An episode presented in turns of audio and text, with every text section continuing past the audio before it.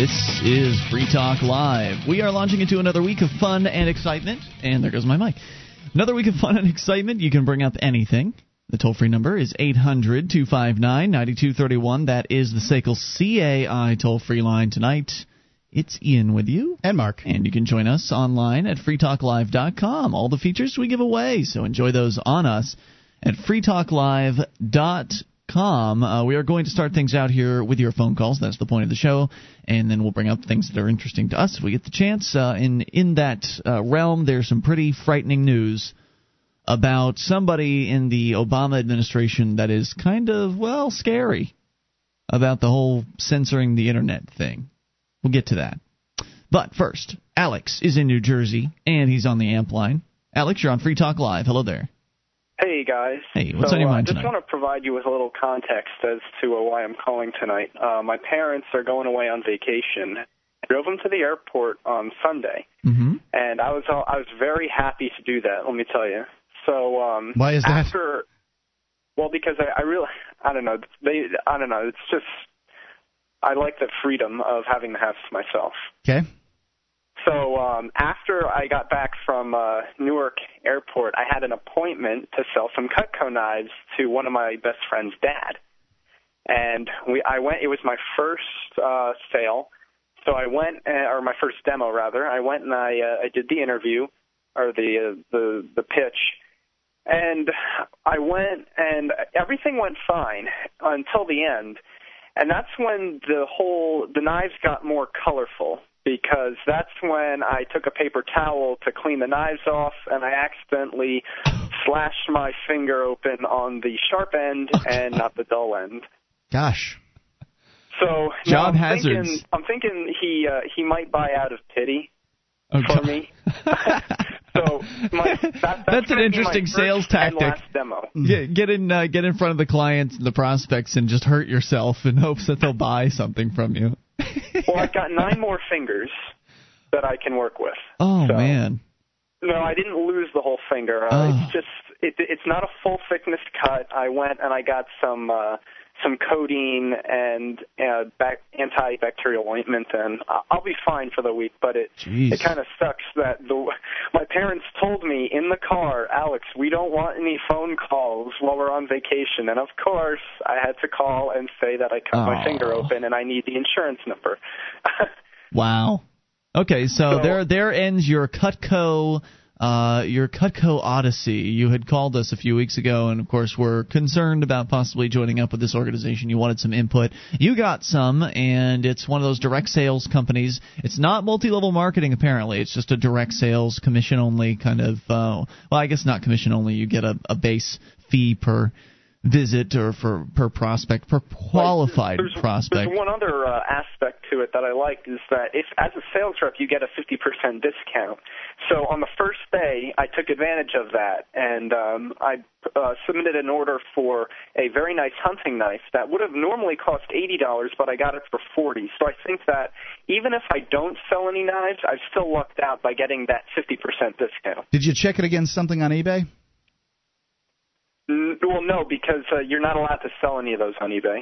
No, I'm. I'm He's just I- I- asking about price. Right. I'm just wondering. uh, For wha- for for one thing, this this sort of ethereal thing, better knife, worse knife, is is difficult to to nail down. I'm I'm not saying that it's not true that there aren't better knives and worse knives Well, out they're there. very sharp, I can tell you that. I, I gotcha. Um, you can go to Walmart and get something that's very sharp, at least for the first cut. Yeah. I don't know. Uh, you know, I, I I can't say any. I, I just can't say. I don't know. But my, I'm just sort of wondering. Did you check eBay for knives that have the same features? Well, uh, I know I checked that um, for Cutco knives that uh, that would be on there, but nobody has them because the Cutco knives have one of those patent pending uh, double D edges, which means that they have a monopoly on that that that uh, that cutting edge. So nobody, and, Whatever that and not only that, they're not allowed to sell it on eBay. So there's no other place that's going to have that edge. I could have sworn I saw some on eBay. I'm pretty sure they're being sold edge? there. Huh? Was it uh, Cutco knives? I think what you're saying is that the distributors can't sell them on eBay. That's something that you would be prohibited from doing. But somebody who buys uh, the end user who decides they don't want their set anymore and wants to resell it, then they're oh, yeah, they can do that. yeah, yes. right. So, so just to, to to sum it all up here, it's not necessarily the compensation package or anything else that you found shifty or shady about the organization, uh, which initially sounded it like it might be that way. It's just that you don't want to cut yourself again. Yeah, that's right. Okay, that's good enough reason to move All on right, and thanks find something safer. tonight, guys. Hey, thank you, Alex, for the update. I appreciate hearing from you as always. 800 259 9231. Those cubicle jobs are a lot safer than. Uh, So it's been two weeks and he had one appointment. that's what tough, it sounded like. Tough yeah. work. Well, it's not. You're right. It's not easy, especially when I mean you're pros, you're prospecting family members, uh, pretty much, right? I mean, f- friends and family members is what you do At um, first. at, at first, and that's kind of how you you get your training wheels on. And uh, and this is for any of the kind of direct sales, multi-level marketing sorts of jobs. They always encourage you to to go after the people that you know and.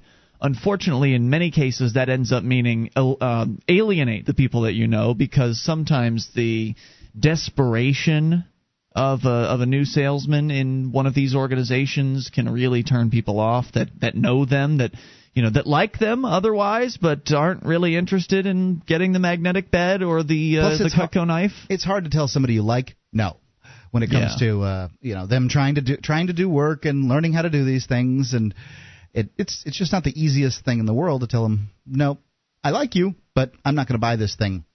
It is. It's not easy. The toll free number here is eight hundred two five nine ninety two thirty one. Maybe you would like to share uh, your story if you've been involved in uh, one of these kind of direct sales slash multi level marketing companies and have sales stories to tell us, or uh, just what your experience was like. Uh, how long did you last? Maybe you're a diamond distributor or something like that. You want to share your story? Anything, uh, anything goes here at eight hundred two five nine ninety two thirty one. Here is the story about this scary man named Cass Sunstein. Have you heard of this guy, Mark? No. Cass Sunstein. Well, according to the New York Post, when it comes to the First Amendment, Team Obama believes in global chilling. Uh, Cass Sunstein, a Harvard law professor, which means he's smarter than you Yep, that's right. who's been appointed to a shadowy post that will grant him powers that are merely mind boggling, explicitly supports using the courts to impose a chilling effect on speech that might hurt someone's feelings. He thinks that the bloggers have been rampaging out of control and that new laws need to be written to corral them. Advance copies of his new book, On Rumors How Falsehoods Spread, Why We Believe Them, What Can Be Done, have gone out to reviewers ahead of its September publication date, but considering the prominence with which Sunstein is about to be endowed, his worrying views are fair game now. Sunstein is President Obama's choice to head the White House Office of Information and Regulatory Affairs. So he's going to be the internet guy at the uh, in the Obama administration. The internet guy says that the internet shouldn't be free.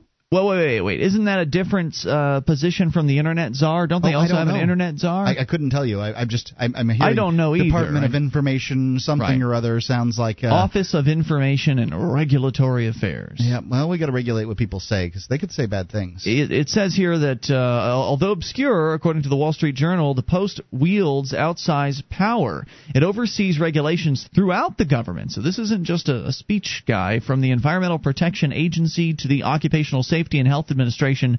Obama aides have said the job will be uh, uh, will be crucial as the new administration overhauls financial services regulations, attempts to pass universal health care, and tries to forge a new fo- a new approach to controlling emissions of greenhouse gases.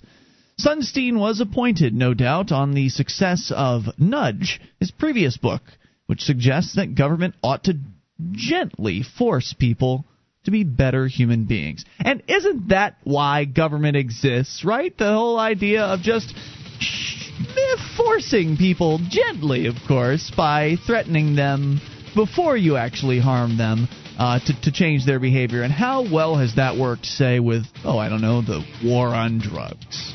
That is, if you believe that not doing drugs makes you a better human being. Now, I don't necessarily agree with that. But how well has that whole gently forcing people to be better people with the government worked out? There's more on this guy. We'll share it with you in moments. It's Free Talk Live.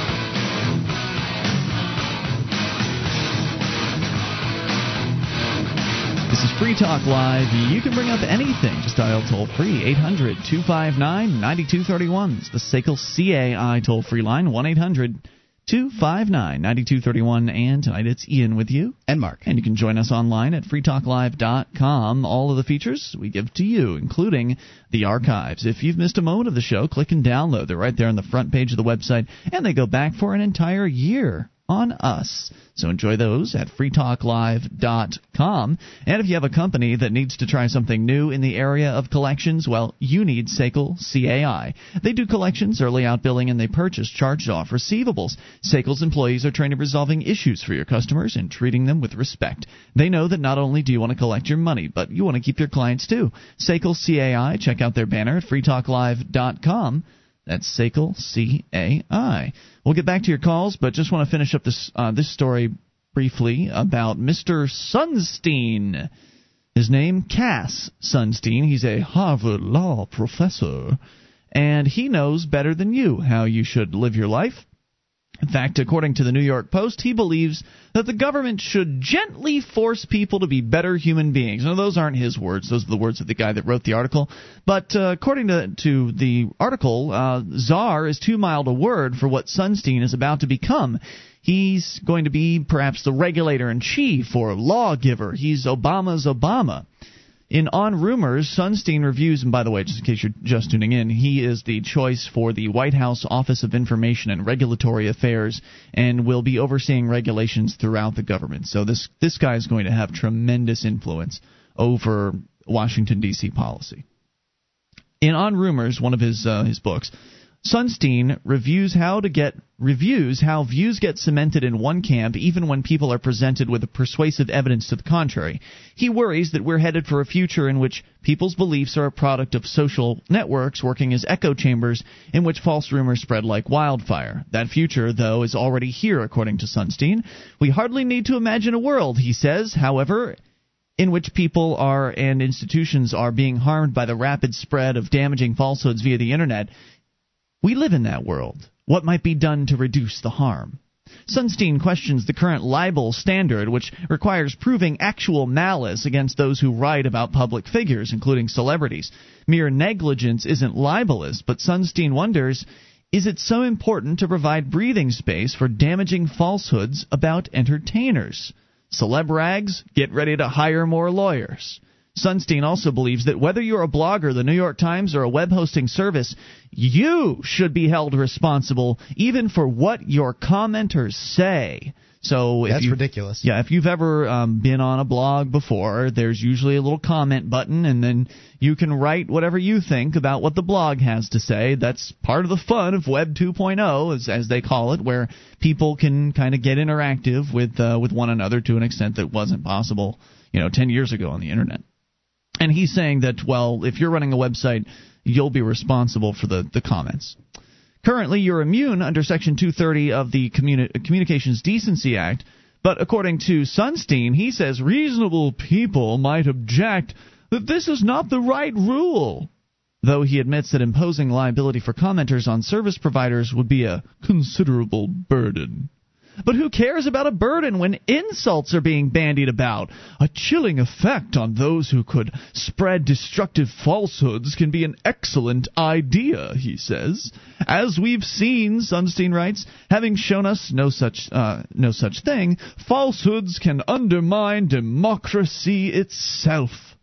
What Sunstein means by that sentence is pretty clear. He doesn't like so called false rumors about his friend and colleague Barack Obama. He alludes on uh, in other other parts of his book to the supposedly insidious lie that Barack Obama pals around with terrorists. Since Sunstein intends to impose his big chill on such talk, uh, according to the article writer, I better get it in while I can. Uh, he says the rumor fact about palsy walsiness of Obama and unrepentant terrorist Bill Ayers did not undermine democracy or prevent Obama's election. The facts got out, voters weighed them, and ruled they weren't disqualifying. I have no idea what he's even talking about, but some people do, I'm sure. Sunstein calls for a notice and takedown law that would require bloggers and service providers to take down falsehoods upon notice, even those made by commenters, but without apparent penalty, at least not yet. Because that's always how it starts uh, with these government programs. Is it starts at point A and then goes to point Z uh, down the road, where point Z is complete totalitarianism. So it may be in the very beginning that, oh, well, we're just going to send you a notice, and if we don't like your blog post comments, then you'll just have to remove them. And uh, if you don't, uh, well, we're just going to say naughty boy. No, that's that's nice that uh, the, the the regulator is a woman from Wisconsin. Sunstein uh, calls for the notice and takedown law. Considering how well this nudge would work, you blog about Obama errors, you get a letter claiming your facts are wrong, so you should remove your post. You refuse if, after a court procedure, uh, if after a court proceeding proves simply that you are wrong, but not that you committed libel, which is a public, or which is when a public figure is the target. Excuse me, which when a public figure is the tar- is the target is almost impossible.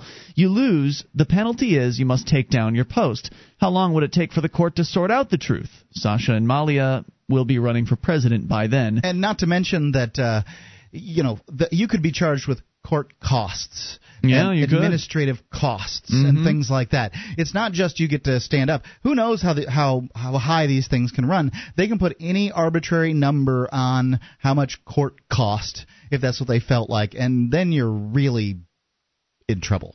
And that's if it's something you can even appeal to a court. Who knows how they'll end up structuring it? Again, oh, yeah. he's this is just his idea, right? Yep. He just has the idea of, oh, there are people hurting people's feelings. And we all and we know how difficult it is to, to you know to bring things through the court system. So they probably would just set up some, you know, little star chamber, a tribunal, yeah, a little sort. tribunal of some sort where they could just sort these things out themselves. Where you'd be dealing with the uh, the the cop, the judge, the executioner, all in one. But 15 uh, says here that Sunstein trying to be fair. Oh, excuse me. Uh, nobody will care anymore by that point because the courts will take forever. But it will give politicians the ability to tie up their online critics in court. Sunstein, trying to be fair, argues that libel awards should be capped at $15,000 or at least limited for anyone demonstrating financial hardship. But 15,000 is the limit you'd have to pay your opponent. The legal bill is the scary part. And the reason bloggers already have plenty of reason to be careful about what they say, even if they don't much fear a libel conviction. Sunstein dreams of an impossibly virtuous America, saying, We could almost imagine a future in which those who spread false rumors are categorized as such, discounted and marginalized. People would approach rumors skeptically, even the even they provide comfort, even though they provide comfort, and fit their own biases. But his chilling wind, if his chilling wind doesn't work, Sunstein may try to make good on the implicit threat that runs through his book that he would redefine libel as the spread of false information and hold everyone up the ladder responsible. If this happened, the blogosphere would turn into Pluto overnight. Comment sections would slam shut. Every writer would work on a leash shorter than a shoelace. Sunstein is an enemy to every news organization and blogger. You know, I, I have to agree. I think that it's wrong to spread false information if you know it's false. But sometimes you're just wrong. I've, I've certainly said things on this show that I have Yeah. been shown later that I am mistaken. Buyer And beware. It's difficult to go back and correct these things. If I consider them very important, I do. But Maybe this should also affect talk radio. I mean, just to give them another bad idea. I mean, anybody can call this show and make any claim they want to. We don't verify the uh, the veracity of their claims. More coming up. Should we um, screen all the callers? Extreme. Are you moving to New Hampshire for the Free State Project? Maybe you are already here and need to find a place to call your own. Mark Warden, the Porcupine Realtor, will help you find the perfect property. Do you want a home with 50 acres of land? How about an income producing building? Perhaps a cabin on a lake or a condo in an urban area. Invest in liberty and property. Contact Mark Warden, Porcupine Realtor. See his banner ad at freetalklive.com.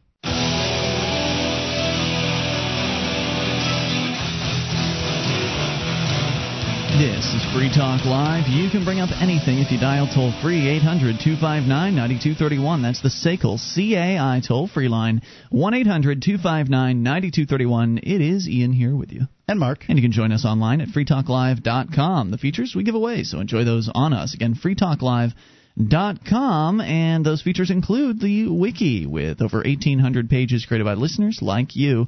You can get and uh, get over there and get editing. You can edit virtually anything you see. W-I-K-I, wiki.freetalklive.com com. So there's this guy that has been uh, proposed as the new Information and Regulatory Affairs uh, head or czar or whatever the hell they'll end up calling him. He'll have incredible control, and he believes that false information needs to be just eradicated from uh, from the United States. Uh, and he's willing to use the threats of the government, the force of the state, in order to try to bring about his utopian world where nobody gets to say anything that's not true. And and, and God knows, and God knows what happens when facts bleed into that dangerous thing called opinion. I mean, Yeah. do you have to prove that your opinion is right? How do you How? do that? Who arbitrates which opinions are right and which ones aren't? that's a scary question. I'll tell you who it to is. Chaz Rimfrant or whatever Yeah. this guy's name is. What silly silly name this man has. Yeah, so uh, him and his buddies, they will be the ones uh, to decide. Presuming all of this goes through, and again, this guy has already been appointed uh, to the post, at least according to the New York Post at uh, nypost.com. And so they're talking about having some sort of board of bureaucrats that oversees. Uh, basically, whenever some something appears on a website that someone says that's not true, they can go to the government and have the government come in with a court order, basically saying you remove that or else we'll say or else again. Well, because they're saying right now it's going to be just a uh, a process that won't involve any kind of penalty. But the the government loves to say crap like that. Yeah. I mean, they they say stuff like that up front, like, oh well, it's just a traffic citation. That's only a you know a hundred dollar fine. That doesn't involve jail time. How many times have we heard that on this show? I think we just heard somebody utter utter utter that this weekend, and it's just nonsense. Because if you don't pay the fine, then you do have to go to jail. Right, So- and who wants and and the fine is for having done something wrong. What happens when you don't feel like you've done anything wrong? Right. What happens when it's the truth to you? Right. Uh, that, that's why parking tickets are such a bad little thing. Yeah, I mean, they, they're giving you this notice. Really, they're they're just revenue collection. You know, they they put a bunch of rules up there. They make Mm-hmm. them impossible to follow. Oh, between Monday and Friday, but this time and that time you can park here for two hours. After that, you can park here for three. You know, they they make it impossible to understand these things. Why? So they can collect money. But it it's this little uh-uh from the state which feels so bad. That's why you have this rotten feeling when you get Yeah. a traffic uh, violation. and now it's going to be that writ large, Yep. big time. Uh, so very disturbing here. If you want to chime in on this, uh, give us your thoughts at 800-259-9231. I suppose there could be somebody listening that thinks this is a, just a, a wonderful idea. Would love to hear from you if you're out there. Let's go in the meantime to Chrissy in New Jersey. You're on Free Talk Live. Hello, Chrissy. Hello, my um I was actually just calling um about the caller you had before. What was his name? Alex in New Jersey? Oh, yeah. It's um actually a really funny story. I woke up around um one o'clock p.m. on Saturday, and I go downstairs, and my dad is buying knives from this kid, and the kid just. I, I don't know what happened. I was really tired at the time.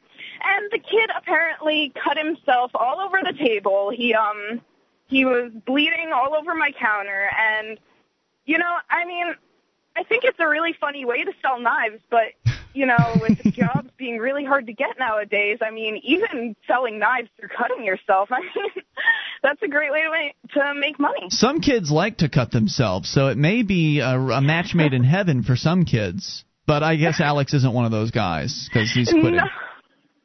But I, I just thought it was a weird coincidence that that was going on, and this is one of the first times I've listened to this station, and that's the first time that I think Wow. I know who is calling. Well, it is a small world, let me tell you. How did you find out about the show?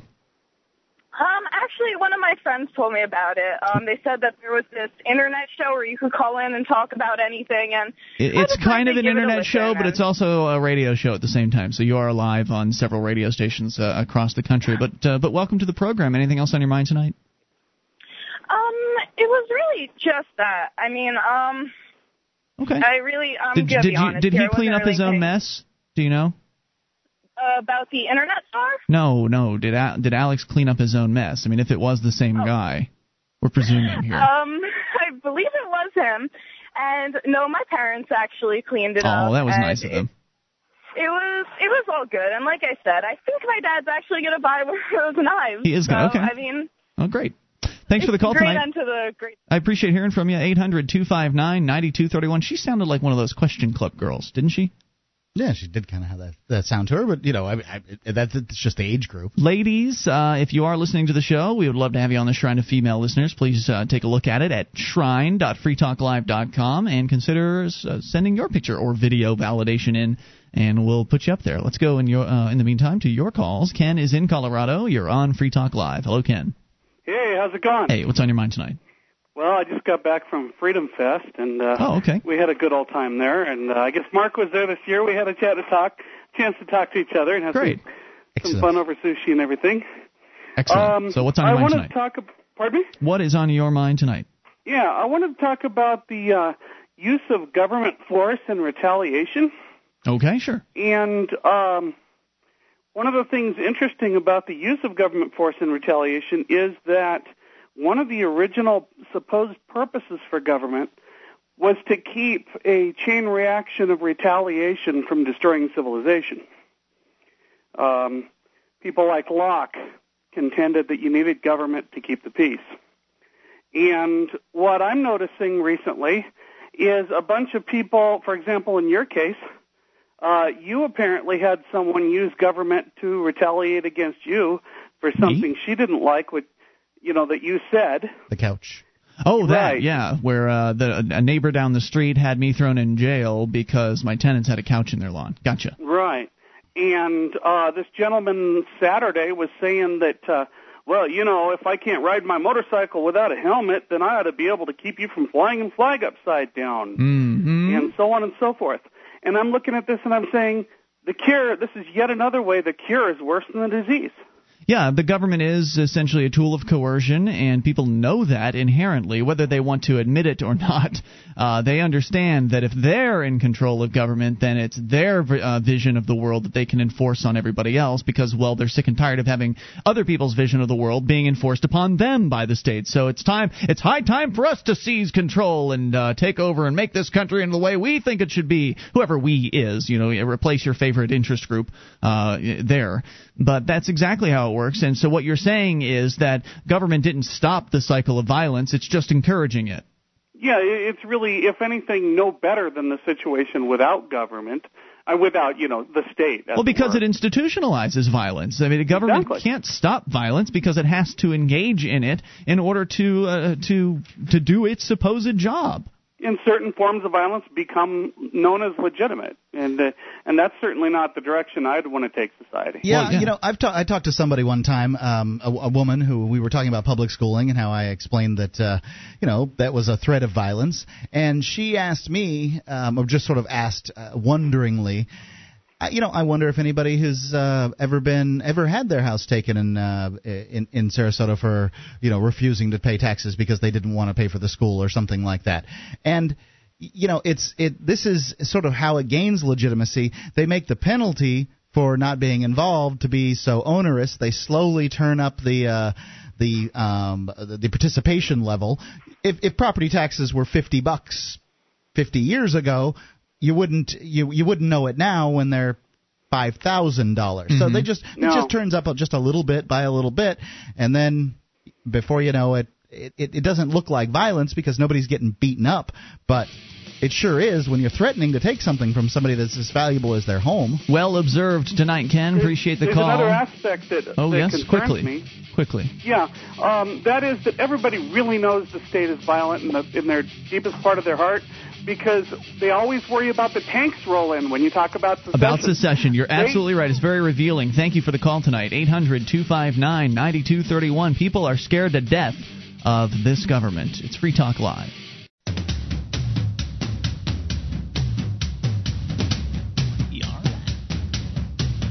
Oh, the mics are open. It's Free Talk Live. 800 259 9231. That's My dreams are coming true tonight, Mark. I had had a, a dream about one of those one of those radio dreams where everything is just messing up. where everything, you know, you're late to the to the studio, uh, the technical difficulties, you're flubbing it up left and right, and there, there you go. I left the mics open the whole time. Yeah, well, um, at least you don't have to uh, have to have the dream about uh, you doing radio without your pants on. You've done that before. Toll free number 800 259 9231. Wait a minute. Oh, well, okay, my pants, but I had boxers on. That counts, right? I love my job. 1 800 259 9231. It's the summertime. That might happen again one of these days. Dear God. So uh, you can bring up anything here, and we'll talk to you about it. Let's go to Steve in Colorado. Steve, you're on Free Talk Live at the Ian of Mark. Hey there, guys. Uh, two things tonight. Um, one, I just want to touch on really briefly because the other is far more important. Uh, you, you read the story about the upside down flag that the cops took, and you had caller after caller after caller later on that night saying, "Oh yeah, yeah, it's a sign of distress when you have an upside down flag. It's a sign of distress." Well, I was in the Navy for four years, the Coast Guard for six, and I was a uh, merchant seaman for five. And not once did I read it anywhere in any official, from any official body, the U.S. Code or anywhere, uh, that an upside down flag is a uh, sign of distress. It's, to my knowledge, this is just a mythology that has Hmm. uh, gotten feet. And I mean, to me, it it doesn't matter uh, because now it's come to mean distress. You know, I mean, despite Yeah. the fact that it, it is a myth. And I, That was I the point I was going when I was in to. That was the point I was I- going to make. There was a time in this world where gay didn't mean that uh, you, you liked Right. somebody of the same sex. It meant that you were happy. Now it's come to mean that, and whether that's what it meant before or not really doesn't matter. Well, and even if it does mean that, let's just say it does mean it because I had always heard that and believed it was true, right? There, there, now we're back to false information again, as we were talking about in the beginning of the uh, the hour. Someone needs to be sued. But let's presume it does mean that it's a sign of distress.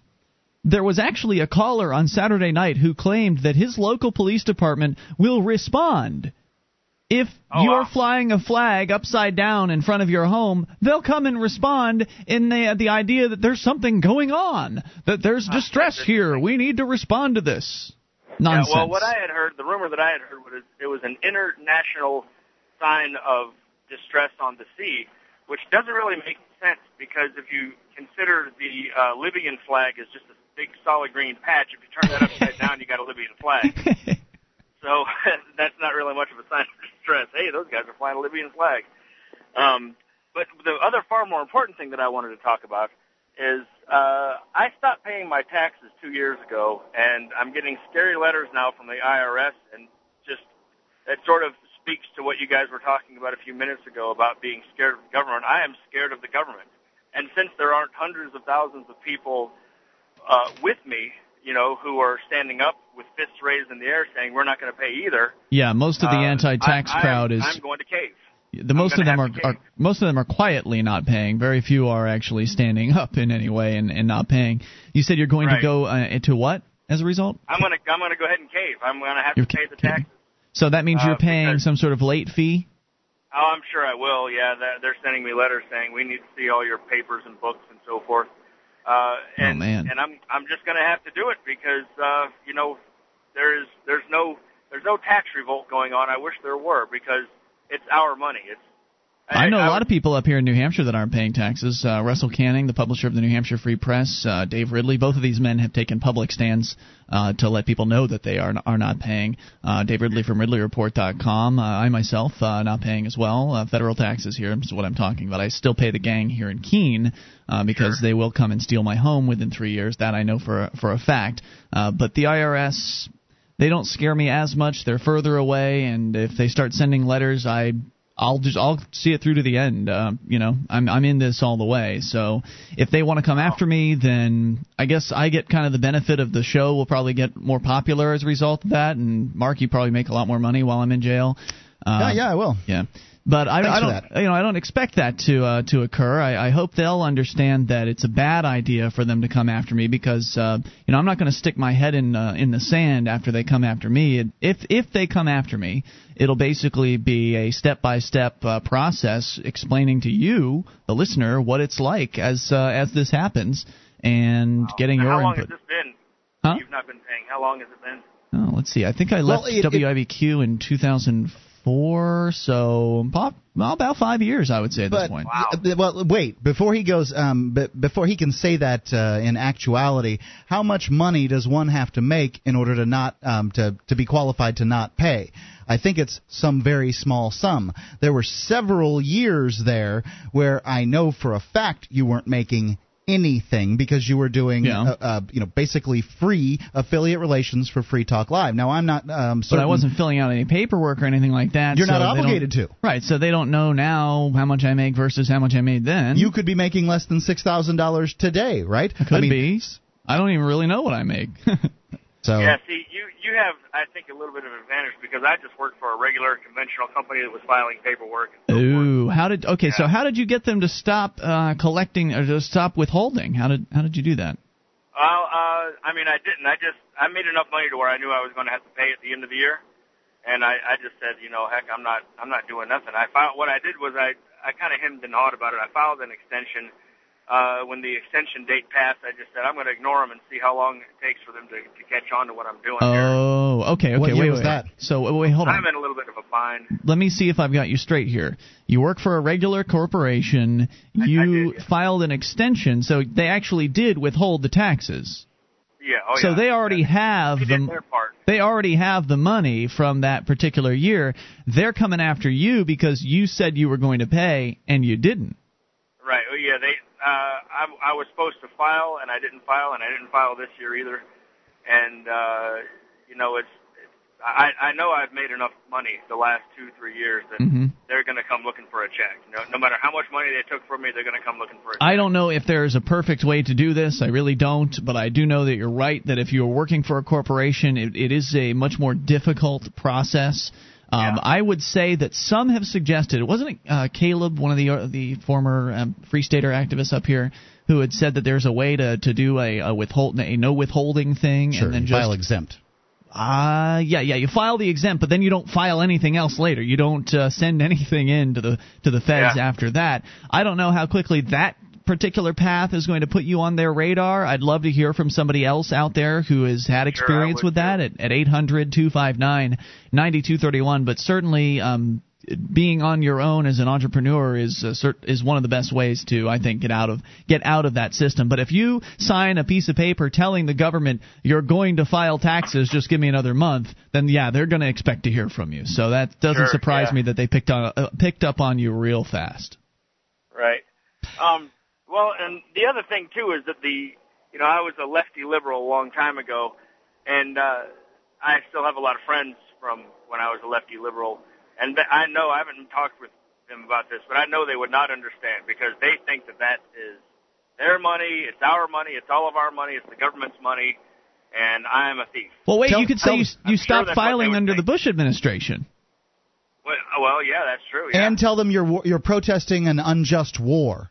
You know, and in a way I am because I, I remember reading when I was a little small kid. I remember reading. I think it was Joan Baez, one of those uh, hippie folk uh, singers from way back when. I'm familiar. She she refused to pay taxes based on that idea that she didn't want to pay for the Vietnam War. Many Uh, many uh, that really Quakers do for the many, many Quakers do the same thing, and they do it uh, for just that reason. And most of them, I would categorize as lefty liberals. Oh wow, Steve, thank you for the call and the update. And so I guess people now know that if they don't want to pay taxes to the feds, that they should wait until at least one tax season is completely done. Don't do it in the middle of telling them that you're going to pay them in a few months because then they really want it from you. So um, I'm sorry to hear about that that uh, that they came after you and and I understand that there's there's no shame in doing what you're doing. You've probably got a family and a life and you want to you want to keep that the way it is. And- but I'd also suggest that eventually you get together with like-minded people, uh, come on up to New Hampshire, join the Free State Project, and at least then you can be around other people that maybe could help you with, uh, suggestions as to how better to approach this, or at the very least uh, give you some sort of support if you decide to go this route again. I thank you for the call tonight. And uh, also, there are uh, advertisers on the radio. I don't know any of them specifically, and don't. I'm not recommending any of them in particular that say that they can help with your tax debt. So I'd go on the internet and Google something to to do with uh, you know tax debt relief. Toll free number 800 259 9231. That's the SACL CAI toll free line. Hopefully, it'll just be money because that's what they really want, right? They just want the money, and it sounds like they already have the money. So, to some extent, it's going to be an obedience thing. They they want you to fill out the paperwork and go through that process. And I don't know if he has to, if he normally has to cut them a check or not. That could be a factor. They they may still want some money fr- uh, from him, but odds are good if he pays enough, they'll just make it go away.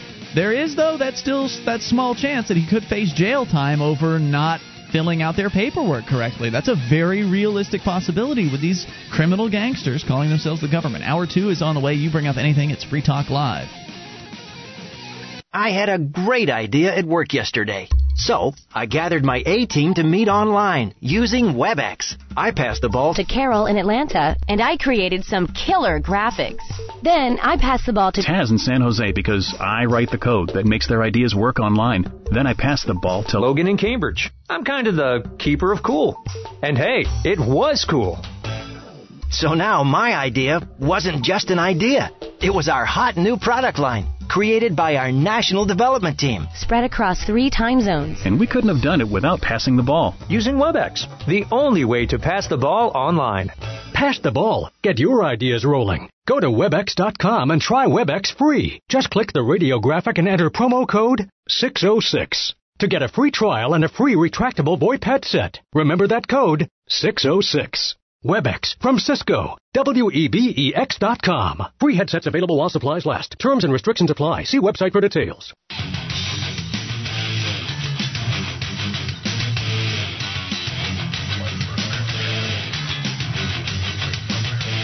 This is Free Talk Live, and it is your show. You can bring up anything. Just dial toll free 800 259 9231. That's the SACL CAI toll free line. It's Ian here with you. And Mark. And you can join us online at freetalklive.com. The features we give away, so enjoy those on us. Uh, again, freetalklive.com, starting this hour out by going right back into your phone calls. Alan, uh, Alan is on the line in Texas. Alan, you're on Free Talk Live. Hello, Alan. Can you hear me? You're on the air. What's on your mind? Well, I was I just heard y'all talking about the uh, uh, filing taxes and all that stuff. I was just going to tell you, you know, um, I I quit filing a tax return in 1989, Wow. and uh, then through uh, you know certain business problems, uh, dealings, uh, I had to file bankruptcy in about I think it was 94. Hmm. and uh, they made me in order to file bankruptcy i had to go back and file those past returns that i hadn't filed Well, that makes sense. Bankruptcy is a government process. So you Sure. were trying to basically get out of your debts uh, by using the coercion of the state, and so yeah, it makes sense that they would want you to uh, to play along. yeah. Well i uh obviously i you know i filed those uh just on guesstimates. Uh everything you know every number on there basically was a guesstimate but on every single one of them uh and uh, don't get me wrong i always paid taxes but i always you know i they took seventeen percent from as, for as long as I can. They've always taken 17% because of the way I file, et cetera. And I think that's fair. I mean, if they can't get by on 17% plus all the sales tax, plus all property tax and everything else, well, then they need to take a pay cut, not me. So you said you think 17% is fair. You feel okay about that? Yeah, I think so. Yeah. You feel like you're getting good value for your money? No. Well, why is it fair then? Well, because uh, I, I do feel like we all need to pitch in. I mean, we all have to Pitch in. To, Now the term pitch in, uh, the, We the- all have I to love how. I, I'm sorry to interrupt, but I, but I love how No, it is no, that uh, around surrounding taxes, the defenders of taxation love to use these innocuous sounding terms like "you're just pitching in." It's like it's uh, you know some sort of voluntary contribution. I think you use that word Well, too. Trust me, if I sound like a, uh proponent of taxation, uh, then I, I came across the wrong way because I am not. But I do feel like there is a, an obligation. Really? I think so. I think yeah. I think we're obligated How? to. to now, I don't think Uh, the besides is, the besides the fact that there are men with guns that will throw you in a cage uh, if you don't obey, how else are you obligated to this system? Well, you, you got a point, and that you know that goes back to the tax thing I was saying is. Uh, so in '94, when I had to refile all that stuff, obviously at the bottom of the bottom line was on every single one of those years, I put that the government owed me money back, and naturally they didn't agree with that. They ended up saying I owed them about twenty something thousand dollars. Yeah, well, because there's going to be late fees, penalties, and that sort of thing uh, added. Right, in. right. Absolutely. And uh, to this day, I worked out the, my my primary creditor uh, for the bankruptcy. I negotiated a deal with them and ended the bankruptcy, which uh, you know, had let the IRS basically loose on me. And uh, since then, since '94, they've sent me letters every now and then, and I haven't filed another tax return since then. Hmm. Okay. And they they send me, uh, you know, a group of letters every year for tax year, you know, whatever, '94, '95, '96. They'll send me a, an individual letter for each year. Uh, they do that about annually, and um, I don't respond.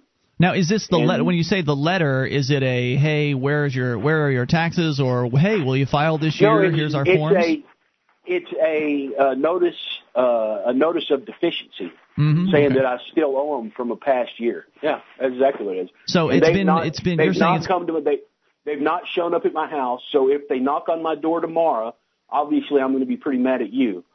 uh, I don't know what I did. but but, other, Um, well, who knows? But you know if you if they knock uh, on your door tomorrow, I suggest you not answer it. That's No, always a good good tactic to deal with uh, the agents of the state. You've no obligation to answer the, their door, your door. you don't Right. have to. So, uh, so you're saying that it's been now about a decade and a half that you have not been filing taxes. Are you a corporate Yeah. employed kind of guy, or are you an entrepreneur? How is your uh, pay? What What do you do? Uh, well, I- I've had the luxury in the past several years of uh, being under a corporate, under my own corporate uh, setting. I mean, I'm, you know, I'm a corporation now, but uh, for the last, you know, up until '07, uh, I worked in. I'm not going to say exactly where, but That's fine. I worked for different corporations. How did you- Huge corporations. Did you do the and exempt like thing? I said, I, every year, no, I didn't do exempt. I did. Um, I I would file married with eight dependents, Okay, so a lot of put me at that seventeen percent. They took out seventeen percent. Wait. So if you've got that many dependents, they still take 17 percent. I thought that you get to keep all the money. Isn't that crazy? Wait, I thought that, that I thought that there's a way to file so many dependents that they just let you keep the entire paycheck and then you have well, you know what? I tried. to didn't work out. I, I, yeah, I, I went as high as eight. and now, that- how is and that filing that's- different from exempt, Mark? Uh, you'd said there's an exempt thing. I don't know much about all that. I don't know either. I mean, Okay, clearly well, we're if all you look on clueless. that form at the very bottom, you can you can just mark the box exempt. Uh, and I don't Hmm. know how it is anymore, but used to, I mean, it wasn't that big a deal. They may make a big deal about it now, but used to, you just mark that box exempt, and as long as your employer didn't make a big deal about it, it wasn't a big deal. Very good. Hey, thanks for the story tonight. I appreciate hearing from you, Alan. Appreciate it. Thanks, 800 259 9231, the SACL CAI toll free line. If you want to tell your tax story, tax freedom story, or uh, tax failure story, you're certainly welcome to do that. In the meantime, we go to things that are interesting to us. And, Mark, you have something about Mormons. What's yeah, going I've got uh, just kind of an interesting story. It says gay couple detained near Mormon Plaza after kiss. Uh oh. On July 10th, 2009. Utah? Utah. Salt Lake City. AP. That's got to be a tough place to be gay. Yep. A gay couple said they were detained by security guards in a plaza owned by the Mormon Church and later cited by police, claiming it stemmed from a kiss on the cheek. Oh, that's harmless. The Church of Jesus Christ of Latter day Saints said that the men became argumentative and refused to leave after being asked to stop their inappropriate behavior. The men say they were targeted because they were gay. Sounds like it. Matt, uh, whatever his name here is, uh, says said he, and his partner Derek were walking home from a concert nearby on Thursday night, cutting through the plaza near the Salt Lake City Mormon Temple. Matt, 28, said he gave Derek 25 a hug and a kiss, and that the two were then approached by a security guard who asked them to leave, telling them that they were being inappropriate and a public displays of affection that weren't allowed on the property. And he said that other guards arrived. The men were handcuffed. Whoa. He asked, uh, Well, wait. So does that mean they didn't leave when they were asked to leave? That's pretty much what it means. I see. Um, we asked, "What are we doing wrong?" said Matt uh, to the Asso- to Associated Press. Church spokesman uh, Kim Farah said uh, on a statement Friday that the men were politely asked to stop engaging in inappropriate behavior, just Mhm. as any other couple would have been. They became argumentative, used profanity, and refused to leave the property. The church did not immediately respond to requests for more co- comment. So, I guess this Whose is property is this? this is the property of the Mormon Church. Oh. So this is public property in the sense that uh, people are allowed to go there Mm-hmm. and walk across it. It is private property in the sense that an organization owns it. And so, there are rules. This is the this is that nether world of uh, public and private that we're that's so often blurred. It's obviously confusing to people, isn't yeah, it? in today's society. Um, they believe that because a restaurant is open to the public, that it in fact is a public thing. Well, and that there's they get to evidence control it. Right, and, right. There's and there's evidence that they can indeed control it. Yes. I mean, with things like smoking bans, for instance. Uh, so the people in the public have enough reason to believe that things that are public or open to the public are indeed subject to their whims. Uh, and they believe, for instance, that they should be able to have free speech uh, wherever they are. You know, oh well, it, this is America. It's free speech everywhere. Well, uh, not really. Not really. That's not how it's supposed to work. It's supposed to be that you can have free speech when you're dealing with the government. If you're on a public, a real piece of public property, which is not owned by anyone except for the people calling themselves the government, that's a piece of property you should be able to go on and kiss your lover or uh, speak out in, in whatever way you want. More on the way here. Uh, you can bring up anything. It's Free Talk Live. This is Free Talk Live. It's your show, and you can bring up whatever's on your mind. Just dial toll free to 1 800 259 9231. That's the SACL CAI toll free line, 800 259 9231. Tonight, it's Ian with you. And Mark. And you can join us online at freetalklive.com. The features, we give them away, so enjoy those on us. Again, freetalklive.com. Features including the Shrine of Female Listeners. Lady listeners who've sent in their validated photo or video to prove they listen to the show. You can see it over at shrine.freetalklive.com. That is shrine.freetalklive.com. Do we need to say more on this uh, this whole Mormon situation with the the two gay guys giving one another a peck on the cheek and then uh, proceeding to be detained by the Mormon security guards for not actually respecting their private property and leaving when they were asked to leave. I wonder if they were told this is private property. I wonder how the security guards handled that situation or did they just ask them to leave? Because a lot of because what we've been talking about here is how there's this confusion that people don't really understand. A lot of Americans don't understand what is public and what is not and what that really even means. They certainly don't. They they have this attitude of uh, well, it's America, and so I'm free to be like however I want in public, whether it's wearing my pants down around my ankles or kissing my lover, uh, or you know yelling at the top of my lungs about the end times. Uh, you should be free to do what you want in public, and generally that's a true statement, but public really only means commons. Uh, public means the the property that is so-called commonly owned by everybody and so therefore is owned by nobody. That's what's meant by public. Everything else is private property and the private property owner gets to decide what those rules are. And if you don't like them then you should leave. So I just I wonder how well the security guards actually handled that because if they had said, "Hey, this is private property," then what would they have said to that? Because then they wouldn't have been able to say, "Well, we should be able to kiss one another here." Well, that doesn't I don't think that excuse would really fly. I don't think they would be able to respond in that I way. don't know. It, it would seem like the first thing that one would say, but um, Yeah. you know, not not everybody reacts in the same in the same ways. Obviously. So, is there anything else you wanted to add to that, Mark? No, I you know basically covered it. I I think that uh, these guys should be able to you know be out in public and do Yeah. whatever display of affection they'd like. I'm Oh, not yeah. saying that I'm excited about it or You anything should be like able that. to stand in your front yard and uh, make out with uh, somebody if you want to, if that's your if you if that's your thing. Um, but that's your property. Then you get to decide. As somebody asked the other this weekend, should you be able to burn a cross in your front front lawn? Well, if it's your cross and it's your front lawn, and your fire doesn't spread to your neighbor's lawn, yeah, you should. It's gross. It's outrageous, but that's what free speech is about. And if you've got your own property or you're on the piece of property that where someone allows free speech, that's also a possibility. Free speech can be allowed. Like on this show, it's mostly free speech on Free Talk Live, but we've got some restrictions. You know, that's just the way things are. 800 259 9231. And if you don't like it, then that's just uh, should be an impetus for you to buy your own property and do what you want on your property. And no one should be able to stop you, except for, of course, the government who will come in and make arbitrary demands about what you can and can't do. And, well, that's a whole other issue entirely. So, speaking of the government coming in and making demands, uh, a lot of times if they make demands and you don't obey, the taser comes out. We've heard of uh, story after story of people being seriously injured, certainly they're uh, the, being harmed and they're they're having their freedom stolen from them, but in some cases death results from these taser incidents. And William Grigg over at LewRockwell.com has a few thoughts. He says most of the time when a citizen dies needlessly at the hands of one of the state's armed enforcers, we're told insistently by both the agency that employed the assailant and the state aligned media that the officer acted appropriately and that he followed established procedures and it seems like it's 99.9% of the time. It's almost every time we see some sort of police abuse story that the police involved, after an internal investigation, are completely cleared from any kind of wrongdoing.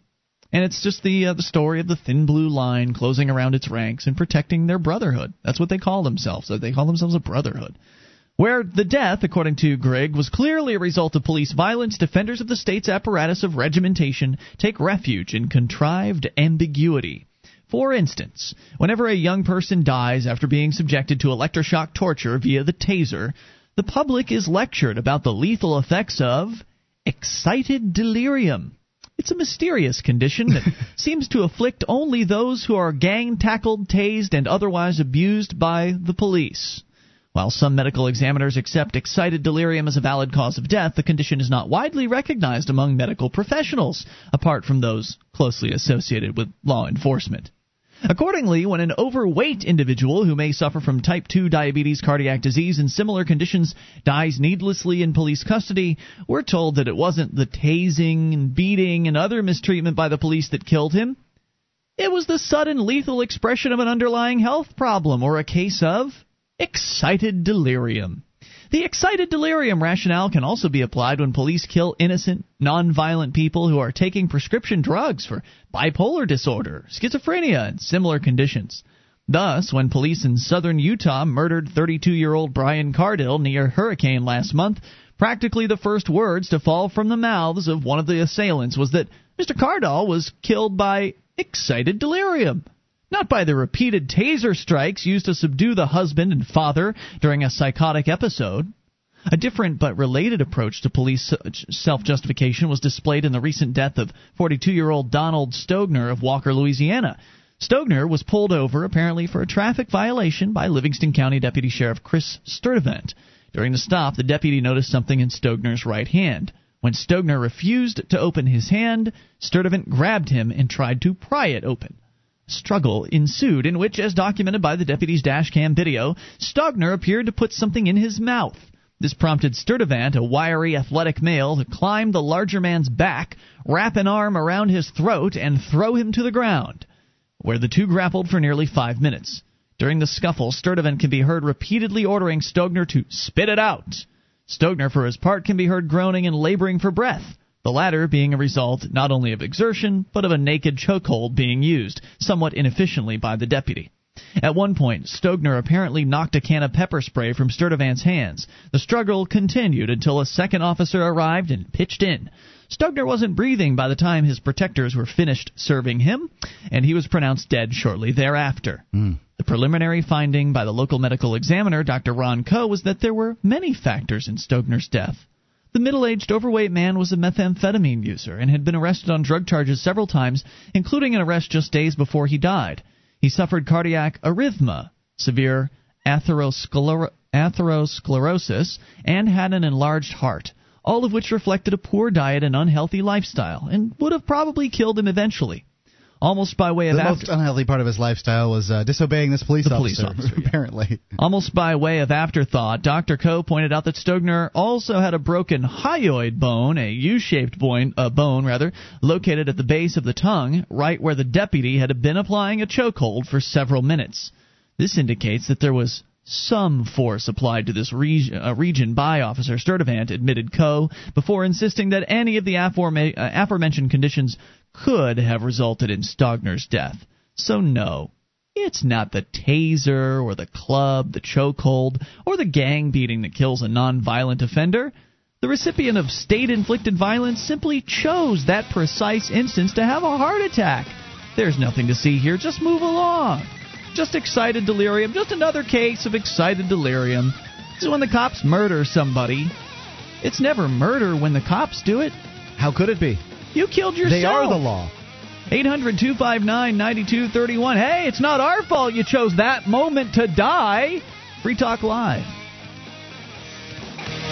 This program is brought to you by FreeKeen.com. FreeKeen.com features audio, video, and blogs chronicling the transition to a voluntary society. FreeKeen.com also has comments and discussion forums so you can be heard. FreeKeen.com.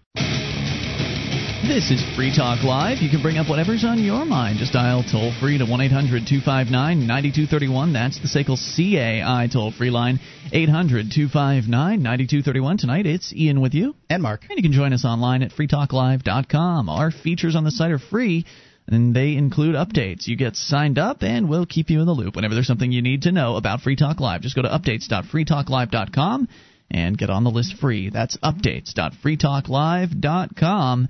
And guns, protests, smoking bans, biker rallies, comic conventions, pork fest, homeschooling, mortgages, and pirates. And, of course, there's the puppet from outer space. You know all of this if you already watch ThinkTwiceNews.com. If you haven't, you should go check them out. ThinkTwiceNews.com. 800 259 9231. Uh, we will go quickly here into an email from Parker. He says, Guys, I need your help. I was laid off recently and have a dilemma. I've been begging, or begged rather, repeatedly from my father. I've been begged repeatedly from my father, yep, that's what he wrote, and my fiance to sign up to receive government unemployment while I look for work. I'm something of an island when it comes to understanding liberty, and they can't comprehend why I won't just do it. The fact is, there are layoffs happening all the time these days, and not enough jobs to rehire everybody. It may take me several months to find work, and the money I have isn't going to last that long. Unemployment checks may be just what I need to carry me through this hard time, and my money, by proxy of my old employer, has already gone into the unemployment system because I live under this socialist paradigm, and maybe it's not so bad to reclaim what I've put into it at this point. I am getting desperate. So my question is, is it selling out my principles to receive from a wealth redistribution program that I've already been forced to pay into? I'd like to see the program abolished and the money put back into paychecks like it belongs, but in the meantime, this is the real world and I have to eat. Am I just being stubborn? What would you do? Well, what would I do, and what um, what do I recommend might be uh, what uh, might be different things. Um, I'm of the opinion. I say take the money. Oh, absolutely. I'm I'm I, I'm same here. I'm of the opinion that you ha- did pay into that system, whether you wanted to or not, mm-hmm. and so therefore you sh- should go ahead and make use of it if you can get it. If a man comes up and robs you on the street, takes Yeah. and takes says, "Give me half your money." It's a strange robbery, I admit. but he only takes half of your money, and then he goes out and he does. And uh, apparently, he does this all over town. And then he Mhm. goes to the center of town and he hands out ten dollar bills to people, and keeps a great deal of the money for himself, probably 50, 60, 70 percent of that money. But he does hand out ten dollar bills. It's there's nothing wrong with you going No. and taking ten dollar, you know, as many ten dollar bills from this guy as you can get. Um, yep, that's how I feel about it. admittedly, when I lost my job, uh, you know, one point in the past, I did not go and get uh, unemployment. Probably because I didn't understand how unemployment insurance worked uh, very thoroughly, and I don't like de- wading through the morass of government crap.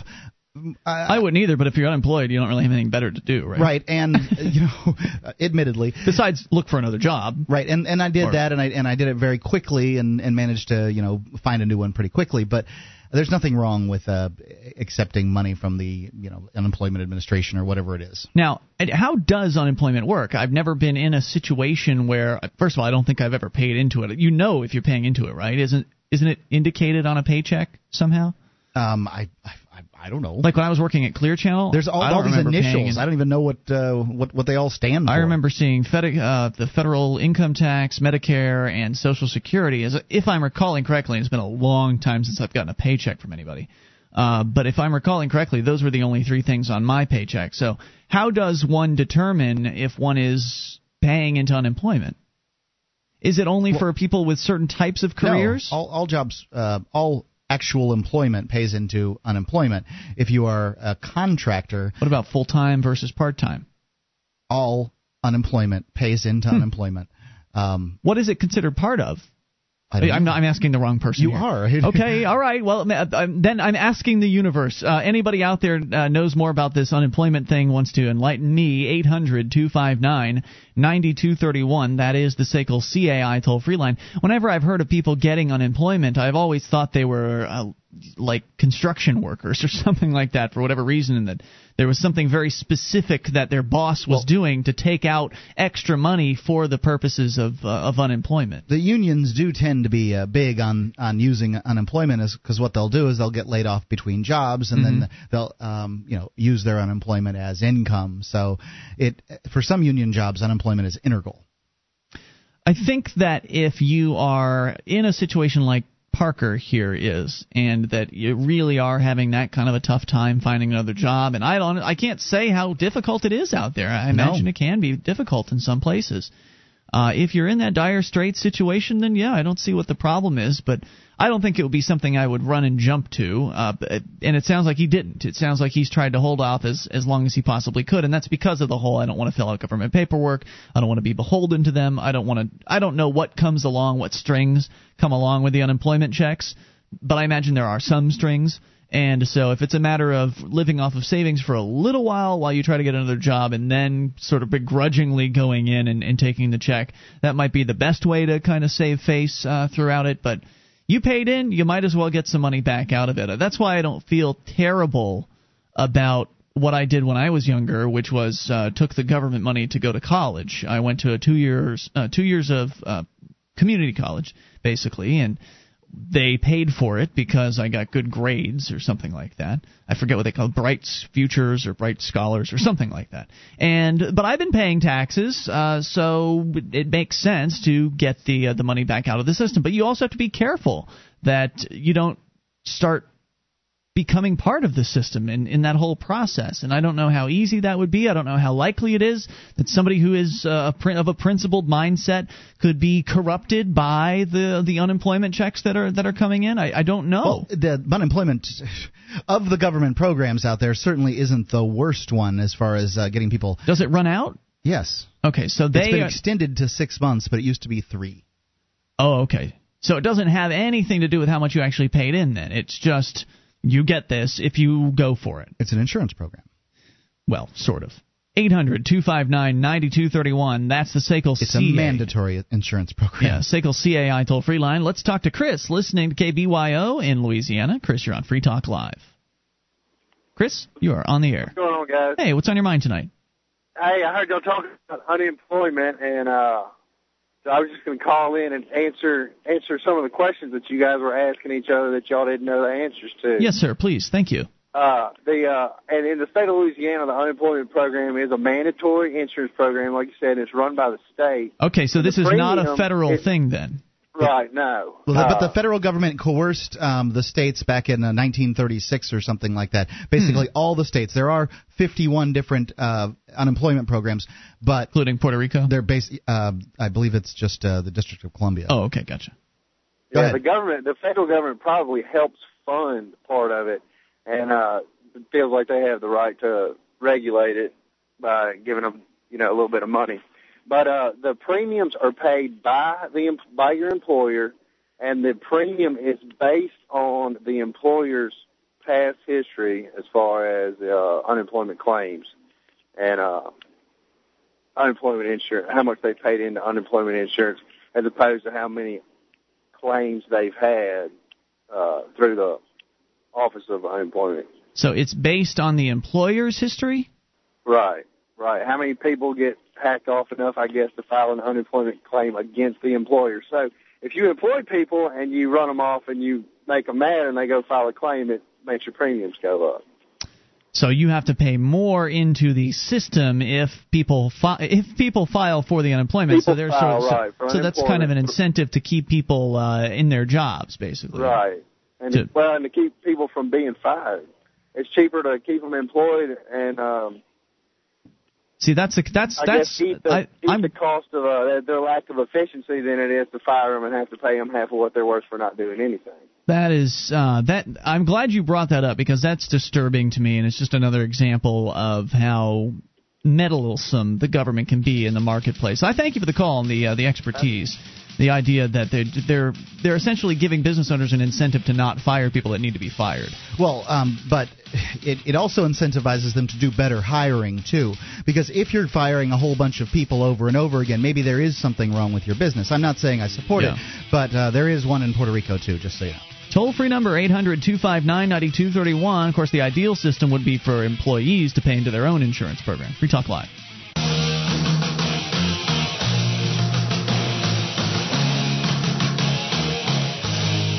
This is Free Talk Live. You can bring up whatever you want. Just dial toll free 800 259 9231. That's the SACL CAI toll free line.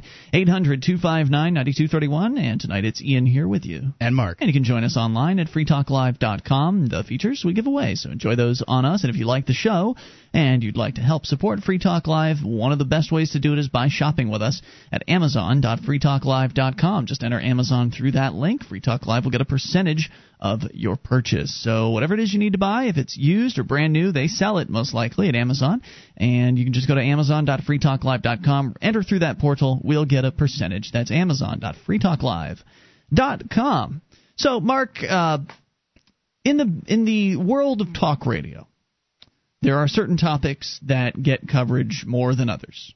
Of course, it some are interesting, some aren't. It seems like in the world of conservaclone talk radio, what one host talks about, the others talk about. It does seem that way. So, not that we are a conservaclone show. Anybody that's listened to Free Talk Live for longer than five minutes probably understands that. What is it that you're bringing this Sotomayor chick up for? like, what is the? I know you've got her in your show prep tonight, and it seems like any time I tune into conservative talk radio, that's that's who they're talking about. She's the uh, the bureaucrat of the moment, I guess. Well, uh, and she's yeah, very controversial. She could be uh, appointed to the Supreme Court, which some would argue is the most important uh, body in the nation. I would argue that it doesn't matter a whit who they appoint to the Supreme Court. Any way you slice it, it's going to be some authoritarian status sicko. There have been, in my opinion, better uh, choices and worse t- choices that have been nominated.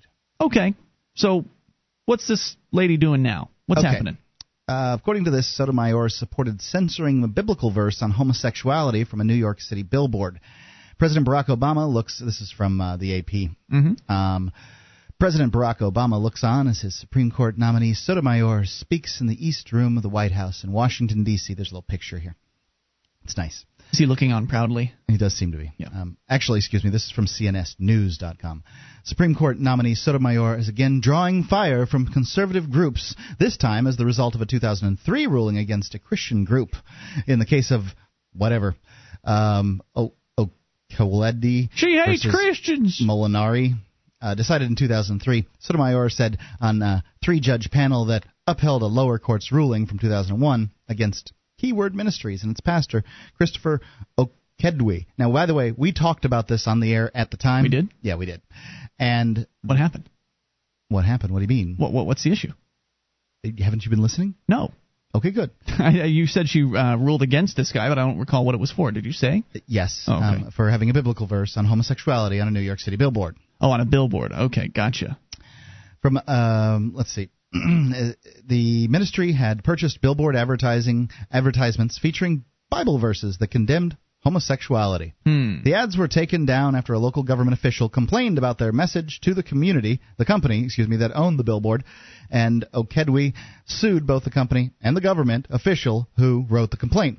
He claimed that rights were violated under the uh, his rights were violated in free speech, establishment, and free exercise clauses of the uh, First Amendment, the Equal Protection Clause of the Fourth Amendment, several state laws. The advertisement Sounds about right. He should be free to be a uh, to be a bigot if he wants to. I, I may find him personally despicable and distasteful, but you know, I don't have to.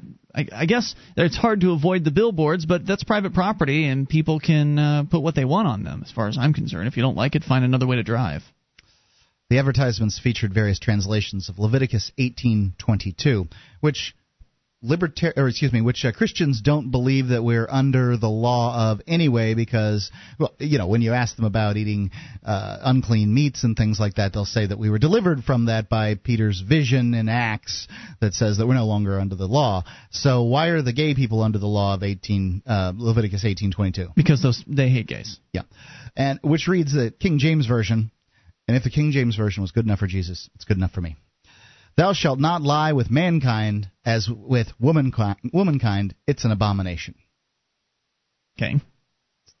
So, posted in the uh, New York City um, borough of Staten Island, the messages were taken down after Mullen, Guy Molinari, that's the uh, borough president, sent a letter condemning them to PNE Media. Which, Crap, Mark, we've lied together.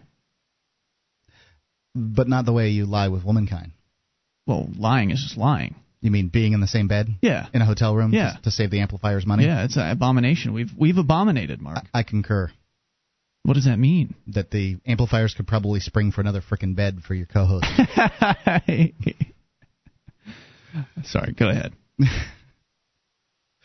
As borough president of Staten Island, Molinari wrote, I want to inform you that this message conveys an atmosphere of intolerance which is not welcome in our borough. The advertisements were taken down later that day. Does, now, are there levels of abomination? Later I'm sorry to day. interrupt. later interrupt. Right. All right, we'll get to that. Are there different levels of abomination? Like, is it abomination to just lie next to a man, or is it a more of an abomination to see his package? Uh, is it more of an abomination to you know take it to the next level? I mean, or is it just abomination level one and that's it? Well, I'm not certain that the uh, Leviticus goes over um, viewing a man's package as a sin. However, um, Well, if you if lying with him is a sin, then you'd think it'd be a. I wouldn't sin. think so. Otherwise, uh, at the gym, I've created, I've, I've had a lot of abominations. Mm, good point. Um, point. So, uh, and, and I'm confused by your question, I must say. But uh, Leviticus doesn't say uh, most of these these the laws in um, you know the Old Testament don't say things like it's an abomination behind every sin. So in this case, Christians, Jews might be able to make a reasonably good argument that it's a greater sin to lie with a ma- uh, woman as though they are a man, which I guess you really can't do that unless you're doing stuff to your wife that I don't want to hear about. But um because men don't have the same parts. How could you lie with a man as you lie with a woman? Mm, yeah, yeah, that's a good point. But um they may have done things differently back in the day, I don't know. But um you know, they don't in, in Leviticus 19 uh the 20 something verse or something they say don't mark yourself for the dead and don't uh, round the edges of your head whatever that means Hmm. um, you, you know, cut your beard, run the, ra- round the edges of your head. I don't know what. what Weird. I don't even know what it means. Is that also an abomination to it is round not one's head? one of those. No. You see, it doesn't say it's an abomination. So this is an abomination. That just says you shouldn't do it. Now, is an abomination as bad as breaking a Ten Commandment? Like, is that is killing somebody also an abomination? Or it doesn't. I, I don't know. Abominations weren't uh, weren't included in that. I'm sure some of our Christian uh, listeners can help clear these questions up that I have. 800 259 9231. Just trying to understand. All right, Mark, go ahead. I, you know, I I I don't even know where to go with it uh, specifically. So they but- took it down the same. This this message went up and was taken down the same day. Well, the same day that the borough president uh, entered the um, the the complaint. I see. So it's interesting how quickly things can get done when a government official with the power of uh, the state behind them, you know, gets involved. In 2001, the U.S. District Court for the Eastern District of New York dismissed um, Okwedy's lawsuit. An appeal was entered, and the case went to a three-judge panel of the U.S. Court of Appeals Second Circuit. In 2002, the judges on the panel were included uh, Son- Sonia Mayor. In the summary order, the judges ruled that the district court was correct to dismiss Okwedy's claim that uh, Molinari's letter violated his free speech rights. Plaintiffs contend that Molinari violated their rights under the free exercise clause by criticizing the billboard's message as unnecessarily confrontational and offensive, and by creating an atmosphere of intolerance. In order to prevail on a free exercise clause claim, the plaintiff generally must establish that the object of the challenged law is to infringe or restrict practices because of their religious motivation, or that it is purpose um, that its purpose is the suppression of religion or religious conduct. Can you translate that for me? They said it doesn't matter because he's not actually um, saying anything about your religion.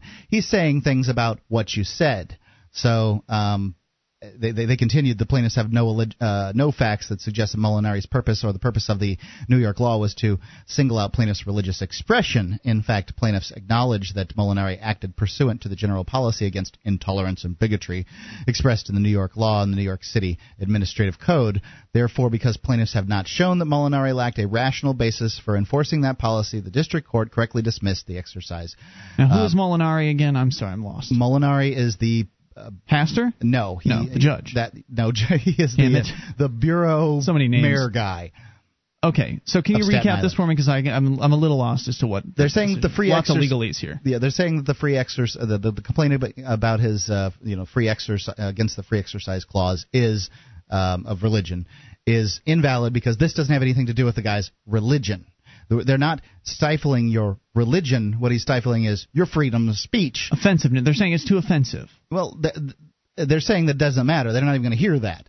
They're saying that it's not stifling oh, he brought religion. he brought his case based on the claim that it was a stifling of his religion, and they're saying no, it's not. Well, uh, it said that it was uh, violated under the free free speech, uh, um, several um, sections, and they seem to only talk about that one section. So they just kind of set all that aside and only address that one thing. I guess that's the case. Which we've seen judges do. We saw uh, Judge Burke do that here with Sam, uh, our friend who was sitting in jail for 58 days. He wrote all kinds of motions and things like that, and the judge just ignored most all of it. You know, hey, apparently they have no obligation to uh, act on any of this stuff. Hour three's coming up. It's Free Talk Live.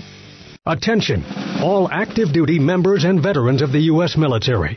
Your proud service to your country entitles you with the right to participate in special VA loan programs with benefits not available to the general public, like the ability to purchase a new home with no down payment or mortgage insurance, or refi with cash out, up to 100% of your present home equity with less strict credit criteria. You are entitled to these benefits. Review them online at varadio.com. This is Tim Lewis from iFreedom Direct and a veteran of Operation Iraqi Freedom. I want you to know that as a member or veteran of the United States military, you've earned special rights and privileges. On your feet and get the details at varadio.com. iFreedom Direct Corporation is a private lender approved by the VA and licensed in most states. In certain states, certain restrictions and limitations apply. For a current list of licenses, disclosures, and all benefits, go to varadio.com. varadio.com.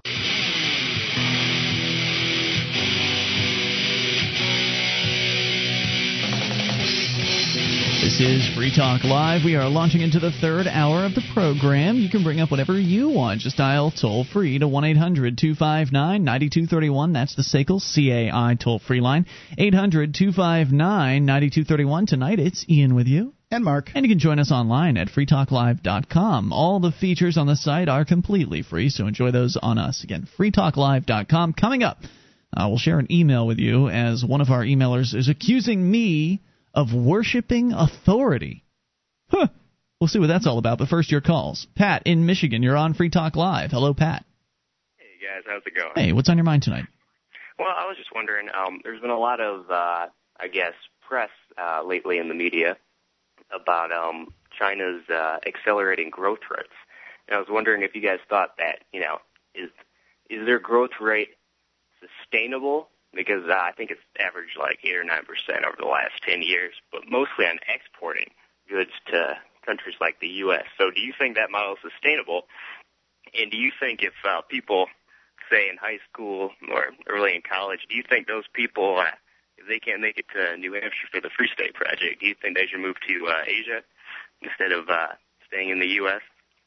Okay, let's uh, address them both here. Uh, th- th- is it sustainable? I'm not an economics expert. I don't know what's going on over in China. I know they've had. I, I know you're right. They have had a lot of growth, and I, I understand that they are not as restrictive as they used to be as far as on businesses and even private property ownership and things like that. Uh, the marketplace, as I understand, is starting to open up comparatively at least uh, to you know when, when Chairman Mao was in charge, uh, things have gotten better over there, decade after decade, uh, continuously. So it seems like it's a pretty positive picture. But what is it all really based on? What's the real economic situation over there? I, I have no idea. I I wouldn't be able to answer that question uh, very accurately. Mark, your thoughts? Well, I wouldn't want to be. Uh, I, I wouldn't want to be the one who depends uh, almost solely on selling goods and service or goods to the United States right now. Well, but Chinese goods are fairly affordable uh, compared to U.S. made goods, so you could say that. But there aren't that many U.S. made goods. There's basically Chinese made goods. Okay, yeah, that's a good point. Well, there are. I mean, the U.S. is the biggest manufacturer in the world, but the thing is, like, is that true? yes, it is. what do we manu- What does the It U.S. isn't, it isn't manufacture? to- toasters and bicycles. I can tell you that. Yeah, what is being Not- manufactured not a lot here? Of things, not a lot of things. Um, the biggest export is agricultural products. But that's not a manufacturer. Yeah, is is that is a uh, product a raw product considered a manufacturing uh, process? I don't think so. Well, when you take the commodity and you process it, that's considered manufacturing. Okay. Like a company like Archer Daniels Midland. Gotcha. So, um, but you know, a lot of that has to do with the uh, subsidies that, um, you know, like the farm bill and stuff. So basically, what happens is, you know, our farmers are subsidized, so we send all of this food over to third world countries where um, our prices are cheaper than, um, you know, the prices at which their farmers can sell goods to their own people. So we basically destroy their markets, and uh, you know, that's the only way we can. That, that's our only export. That and uh, well, weapons. So basically, you have two questions, both of which are going to be skewed answers because number one, uh, the first question, I just don't know much about the Chinese economy. I, I certainly don't know what their political climate is like there beyond just what I've heard through anecdotes and, and reading the occasional article on like LewRockwell.com and uh, everything I've heard is very positive toward them just being becoming more allowing. And of course, we we talked about Hong Kong recently on the show and how Hong Kong has been pretty much untouched by the Chinese and it, it's still thriving. So looks to be generally good news, which leads to the second question, and that was. Should somebody who's just graduating high school or college move over into China as opposed to New Hampshire? Was that the second question? Well, not as opposed to New Hampshire, but um, you know, say you're going into a, a line of work where you can't really get a job in New Hampshire doing, now, hypothetically. But um, you know, I'm looking at the the Heritage Institute's uh, Index of Economic Freedom for 2009, and four of the top five countries are all located, you know, in the east. There's Hong Kong, number one, Singapore. Mm-hmm. I don't know if you want to go there and get caned, but uh, number Yeah. three is Australia. Number five is New Zealand. Number four is Ireland. But um, yeah, that's, that's four of the top five. I would say that uh, you have to remember when you're looking at that that list of the econo- the economic freedom indexes, and there are a couple of them. The Heritage Foundation does one, and then there's the Free the World economic index as well. They they do one as well. And uh, what I would be cautious about is remembering that this is just economic freedom. Yeah. So as you pointed out, you know that there's a good chance you'll get caned for spitting gum into the street uh, in Singapore, and then of course Australia is well known as a fairly socialist-leaning place. Uh, I mean, this this is the same country that has just recently installed internet mandatory ISP level internet filters on every single person in in Australia. So it's certainly not a free country there. If if what you're looking for is freedom, uh, then your best chance, I believe, is in New Hampshire. That's why I'm here. Uh, but if what you're looking for is some sort of opportunity that doesn't exist in New Hampshire, then you got to go where that is. There may be freer places than New Hampshire. Um, I, I don't know. I've, I've heard of this mythical land of Zug, Switzerland, where everything is libertarian lollipops. So you might consider uh, looking into that. Um, I would also consider which uh, which nations do you speak the language because that's going to be an, uh, a barrier to income if you can't communicate well. Um, and, and it's going to take a while to learn how to do that, and then you know, so so that's gonna that's gonna take time and money to learn how to to speak the language. But if uh, what New Hampshire's for is to create a free place so that we can save the world. I mean, that's the idea is so that you, we can, you know, show show people there hasn't been a libertarian nation really, and the idea is to be able to show people, look, this is how it worked here in the United States. It can be done. So really, you shouldn't move to New Hampshire for freedom for yourself as much as you're, uh, you know, if you want to help free other people. Yeah, it's the prospect of freedom. So, absolutely. does I that think answer if your you're question? Stay in the U.S. Absolutely. I mean, if you're going to be in the U.S., I mean, why not? Why not move to New Hampshire? I mean, where else? You, I mean, I don't know where else you're going to go. Maybe Well, yeah, Texas. that's that's how I feel about it. There was uh, there's a lady that was visiting here in the Keene area over the weekend for the first time, and she was really impressed with uh, with what was going on. And she uh, she was only here for two days, and she'd already started falling in love with being here. And there really hadn't been any activism uh, per se that had happened in those two days. Then the next day, uh, one guy got arrested for running through a stop sign and not giving his license uh, and registration over afterwards, which of course resulted in a tremendous uh, show of support from the activists who came out this morning to the the arraignment. He was released on personal recognizance, just to give folks an update in case they've been paying attention at freekeen.com. Also, Dave Ridley uh, from RidleyReport.com got out over the weekend, and there were 42 people at the jail for a what is now becoming uh, quickly becoming a jail tradition where anytime somebody's getting out of jail, there's a huge party that happens out in front of the jail. And uh, we had 42 people out there. Chris brought out um, one of the the Keeniacs brought out his grill, and I brought, brought out this. I, I I didn't bring out enough hot dogs. I thought I thought, wow, you know, there's only usually 20 people max here at the prison, so I'll just bring 24 dogs. It should be more than enough. There were 42 people there.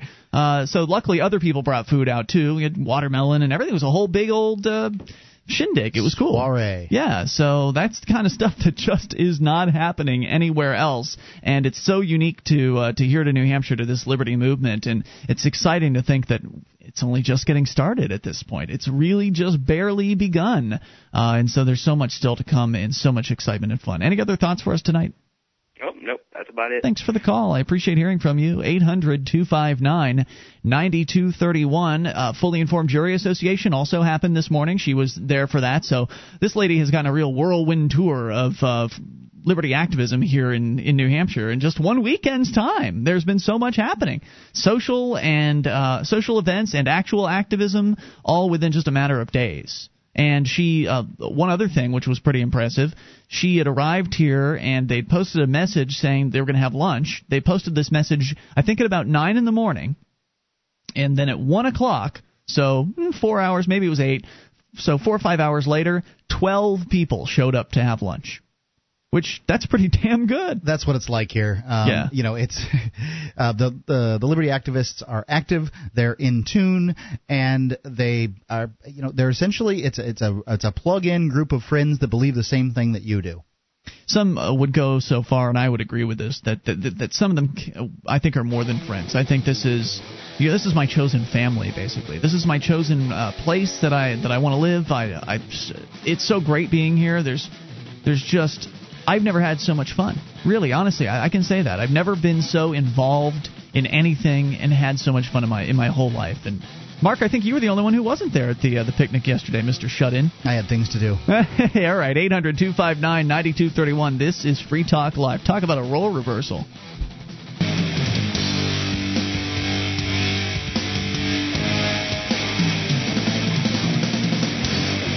Free Talk Live. You can bring up anything if you dial toll free 1 800 259 9231. That's the SACL CAI toll free line. And it's Ian here with you. And Mark. You can join us online at freetalklive.com.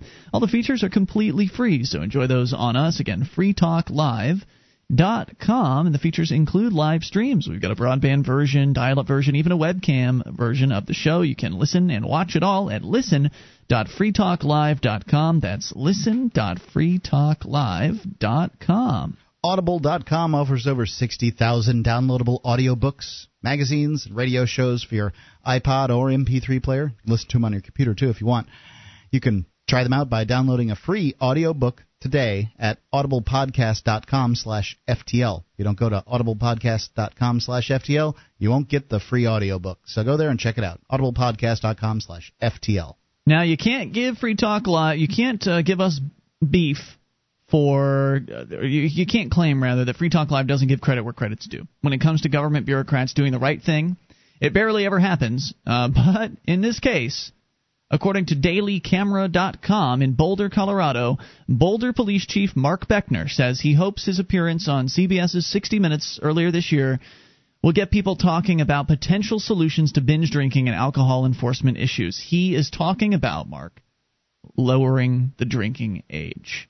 It is very rare that anybody in government, specifically the enforcement branch, the police department, especially the police chiefs, will engage in any intellectual honesty about prohibition, which is what it. I mean, that's basically if you're 18, 19, and 20, you're prohibited from drinking alcohol. There is a prohibition on alcohol for anybody under the age of 21. So to have him being honest about what's happening out there and coming up with solutions that don't involve stricter enforcement and more people in jail cells, this guy deserves.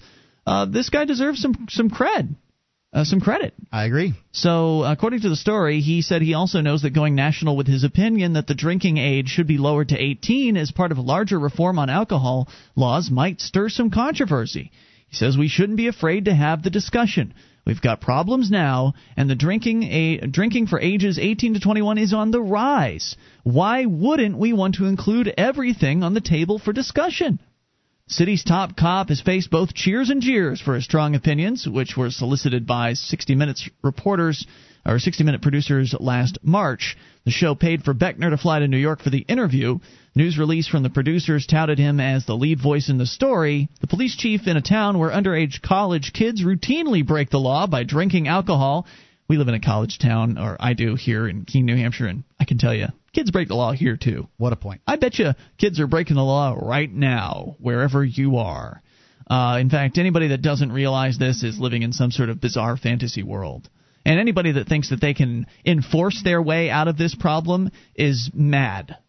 You're insane to believe that you could somehow stop kids from drinking by putting more of them in jail cells. It's not going to work. Uh, according to the story here, the police chief says that the drinking age should be lowered because it's unenforceable and detracts from policing more serious alcohol crimes like DUI. Beckner says the show will uh, also reference the 2004 alcohol poisoning death of University of Colorado freshman Lynn Gordon Gordie Bailey, which is why he was contacted. Beckner said while he hasn't contacted any lawmakers or actively campaigned for making changes to the drinking age, okay, so he hasn't really done very much, but speaking out counts when you're a bureaucrat because there's a lot of politics uh, going on behind the scenes. Yes, politics goes on up front with the elections and all that, but there's inter-office kind of uh, political wrangling that happens a lot within bureaucracy. And so, for somebody to take a position against the establishment, who is part of the establishment, can be in, in many cases damaging to one's career especially if you're on the lower rungs of the uh, the various different tiers of bureaucracy. If you're just a, a standard patrolman like our buddy Brad Jardis, uh, one of the members of Law Enforcement Against Prohibition, who is an actual on-duty police officer, it has not been easy to be Brad Jardis. But as a police chief, you've got a little bit more clout, you've got a little more sway, and so people are a little more likely to leave you alone in the event that you say something like this and take a sensible position in favor of ending, at the very least, the prohibition for the ages 18, 19, and 20. He's not saying re- reduce the drinking age all the way, which of course I would say, and I would say end the drinking age entirely and allow each business owner to decide for themselves who they want to sell to. But he goes on to say that uh, he thinks that lowering the drinking age would free up resources. He says we can write as many tickets as our staffing will allow, and yet, collect on them. Yeah, but yet binge drinking is on the rise, and you have to wonder: are there better ways to spend resources? Despite his personal feelings, city records indicate enforcement has remained steady during the past two years. Last year, Boulder police issued over 1,200 uh, over 1,200 tickets for underage possession or consumption of alcohol, almost identical to the ticket number issued in 2007. Beckner suggests that a combination of a lower drinking age with phased stages that could include a drinking permit might be an effective way of teaching responsible drinking sooner.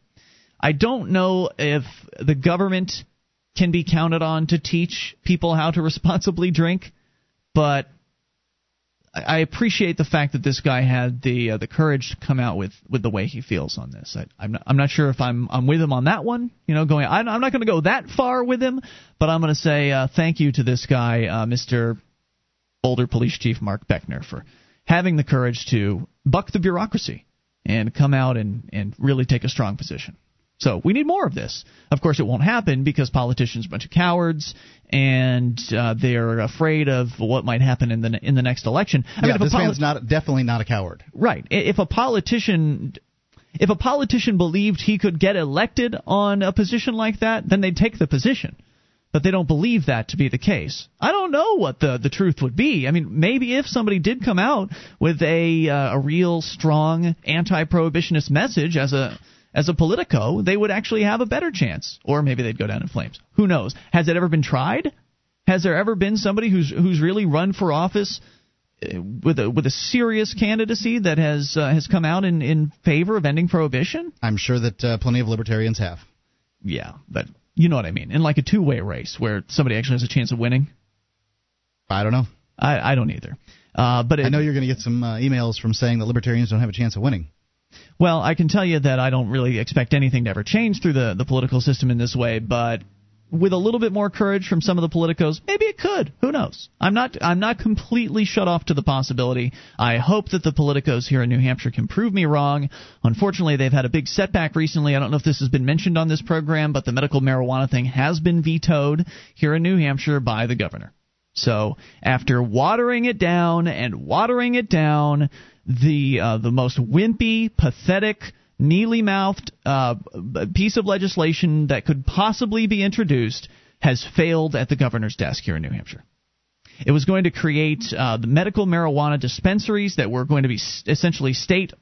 I don't know if they're going to be state run, but basically state dispensaries, maybe run by some private person, that only certain people with certain medical conditions would be able to patronize. It was a very tightly controlled uh, scheme. They weren't even going to allow patients to grow their own uh, their med- uh, medical marijuana. I mean, it was the most restrictive, lame medical marijuana scheme ever proposed. It managed to get through to the governor, which is a first for New Hampshire, so you could call that progress. But after all of that effort and all of that compromise, he still proved that he hates sick people. And There's still a good chance it. they could jam it back down his throat. Is there a good chance? There's I've heard there's not chance. that good of a chance. Pretty good. We'll good find out. Time will tell. 800 259 9231. You can bring up anything. This is Free Talk Live. They say we're hated for our freedoms. Their solution? Take away our freedoms. Either you are with us or you are with the terrorists. They spend both your lives and your money with reckless abandon. We're out of money now. You know, we're operating uh, in deep deficits. One organization dares to dream of a world where nations compete for citizens instead of enslaving them. The Seasteading Institute is looking for pioneers to homestead the high seas and take civilization to the next level. Join the revolution at seasteading.org.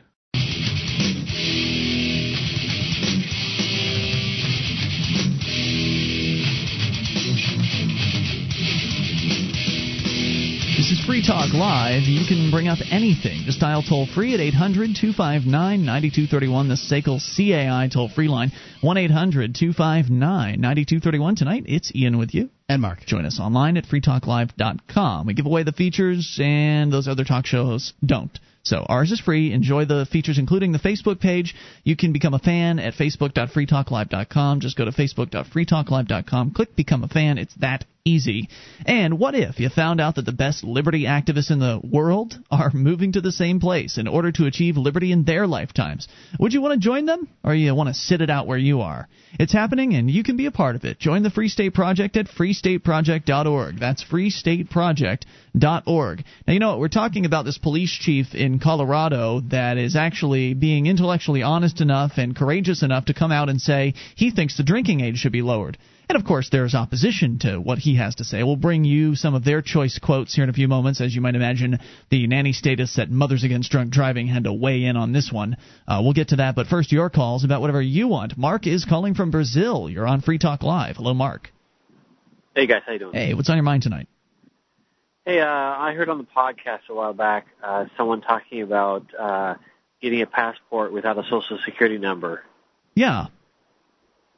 Yeah, um, you don't need a social security number for a passport. I don't know if, if anyone's ever brought that up, but uh, Did you do this? yeah, I did it for my for our, our daughter. How'd that happen? Um, How did you? you? Know, there's kind of maybe there's maybe an advantage in two ways. That one is that we're abroad, and the other is that she was only a baby girl, so she you know couldn't have had time to get a number as it was. Mhm. But uh, she has a certificate of U.S. citizenship if she ever you know wants to uh, uh, use that in the future, and she also has a U.S. passport. So it's really an option up to her as to what she wants to do with it. So it was just a matter of just not filling that particular part of the form out when you did the request? it the wasn't. It. I don't even remember being requested. I remember, you know, when we went there, because you, what you need to do is, if you want to make sure she can have her citizenship, if she wants that, is to take the birth certificate, uh, the the the live, and you have to go to the, the consulate or the embassy, and you get what they say is, I think it's a declaration of live birth abroad or something like that, Mm-hmm. and that is the basis for getting the um, basically uh, uh, a birth certificate recognizing U.S. citizenship. So she has a certificate saying she's a U.S. citizen, um, and she also has U.S. passport. And honestly, I don't recall. Maybe it's on there, and it is figured since well, you, I mean, they told us it would take her a year to get one. So um, we needed a passport before then because we had to visit family back home.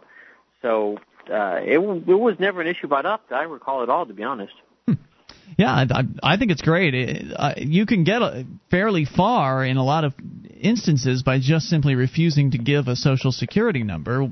People just kind of are trained to ask for it, whether they're from the government or some private organization. I was ordering uh, some propane because I've got a generator that, that I'm installing here so we can stay on the air even in a, a power outage. But uh, I was ordering a propane tank and they asked me for a social security number. They said it was required, and I said, "Well, I'm not going to give it to you." And they said, "Well, that's." they said, "Well, that's." They said that's fine. It'll just have to be a cash account. No problem. Yeah. So as long as you as long as you aren't trying to run a credit check in a, in a lot of places, uh, the marketplace will it'll be easy to get past the Social Security so-called requirement. Uh, it's just a matter of saying no and being willing to walk away from the deal. I would have walked away from that deal if they had required me to give that number. Right, I, I did it with the same company. Really? Okay. So any other yeah, thoughts think for us Mark, tonight? Did, did, Mark, did you get a? Did you ask for a social security number for your for your boy or no? Um, I didn't ask for it, however, my wife did. Oh, jeez. oh, well, I was gonna say you could. You put it to the test. You could try to get a passport for him and see, but I guess not. Well, you should be able to still. Well, now wait a minute. You should if be you able don't to get the Social Security number, you don't get the tax write-off. I'm continuing to uh, pay taxes in case uh, something terrible happens here with Free Talk Live. One of us will be out of jail and uh, be able to run the show and keep the light of liberty alive. I'm paying Yeah. my taxes to keep you free, Mark. Yeah, if the light of liberty depends on that, well then. Ah, busted.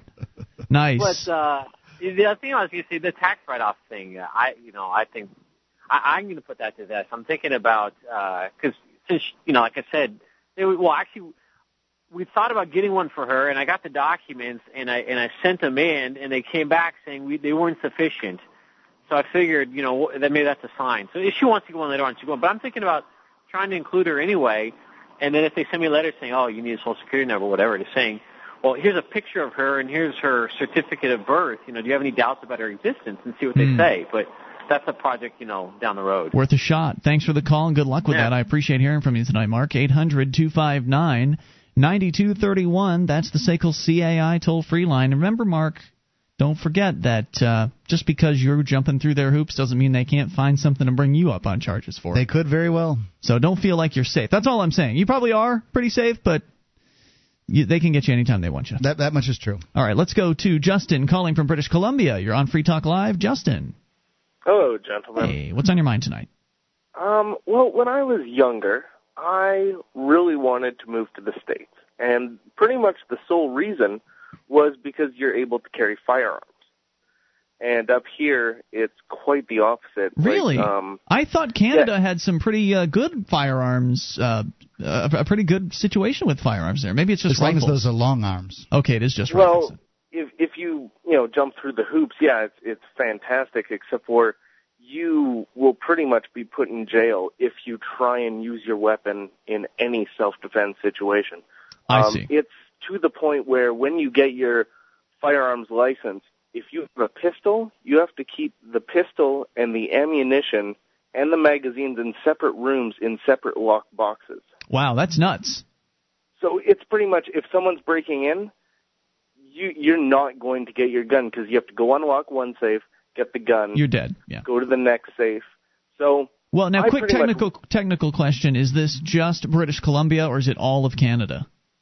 As far as I know, it is all of Canada. Wow. Um, I, I know there's minor differences, but for the most part, the the minor differences are for hunting licenses. So, so for Um, you then, seeing somebody open carrying out here in New Hampshire would be just a stunning kind of an experience. It it makes my heart flutter. It, it's it's what I wanted to move to the states for. So what happened? And what I'm what I'm calling about is what do you see the free market solution for gun control being? Would it just be if you can afford a gun, you can have one?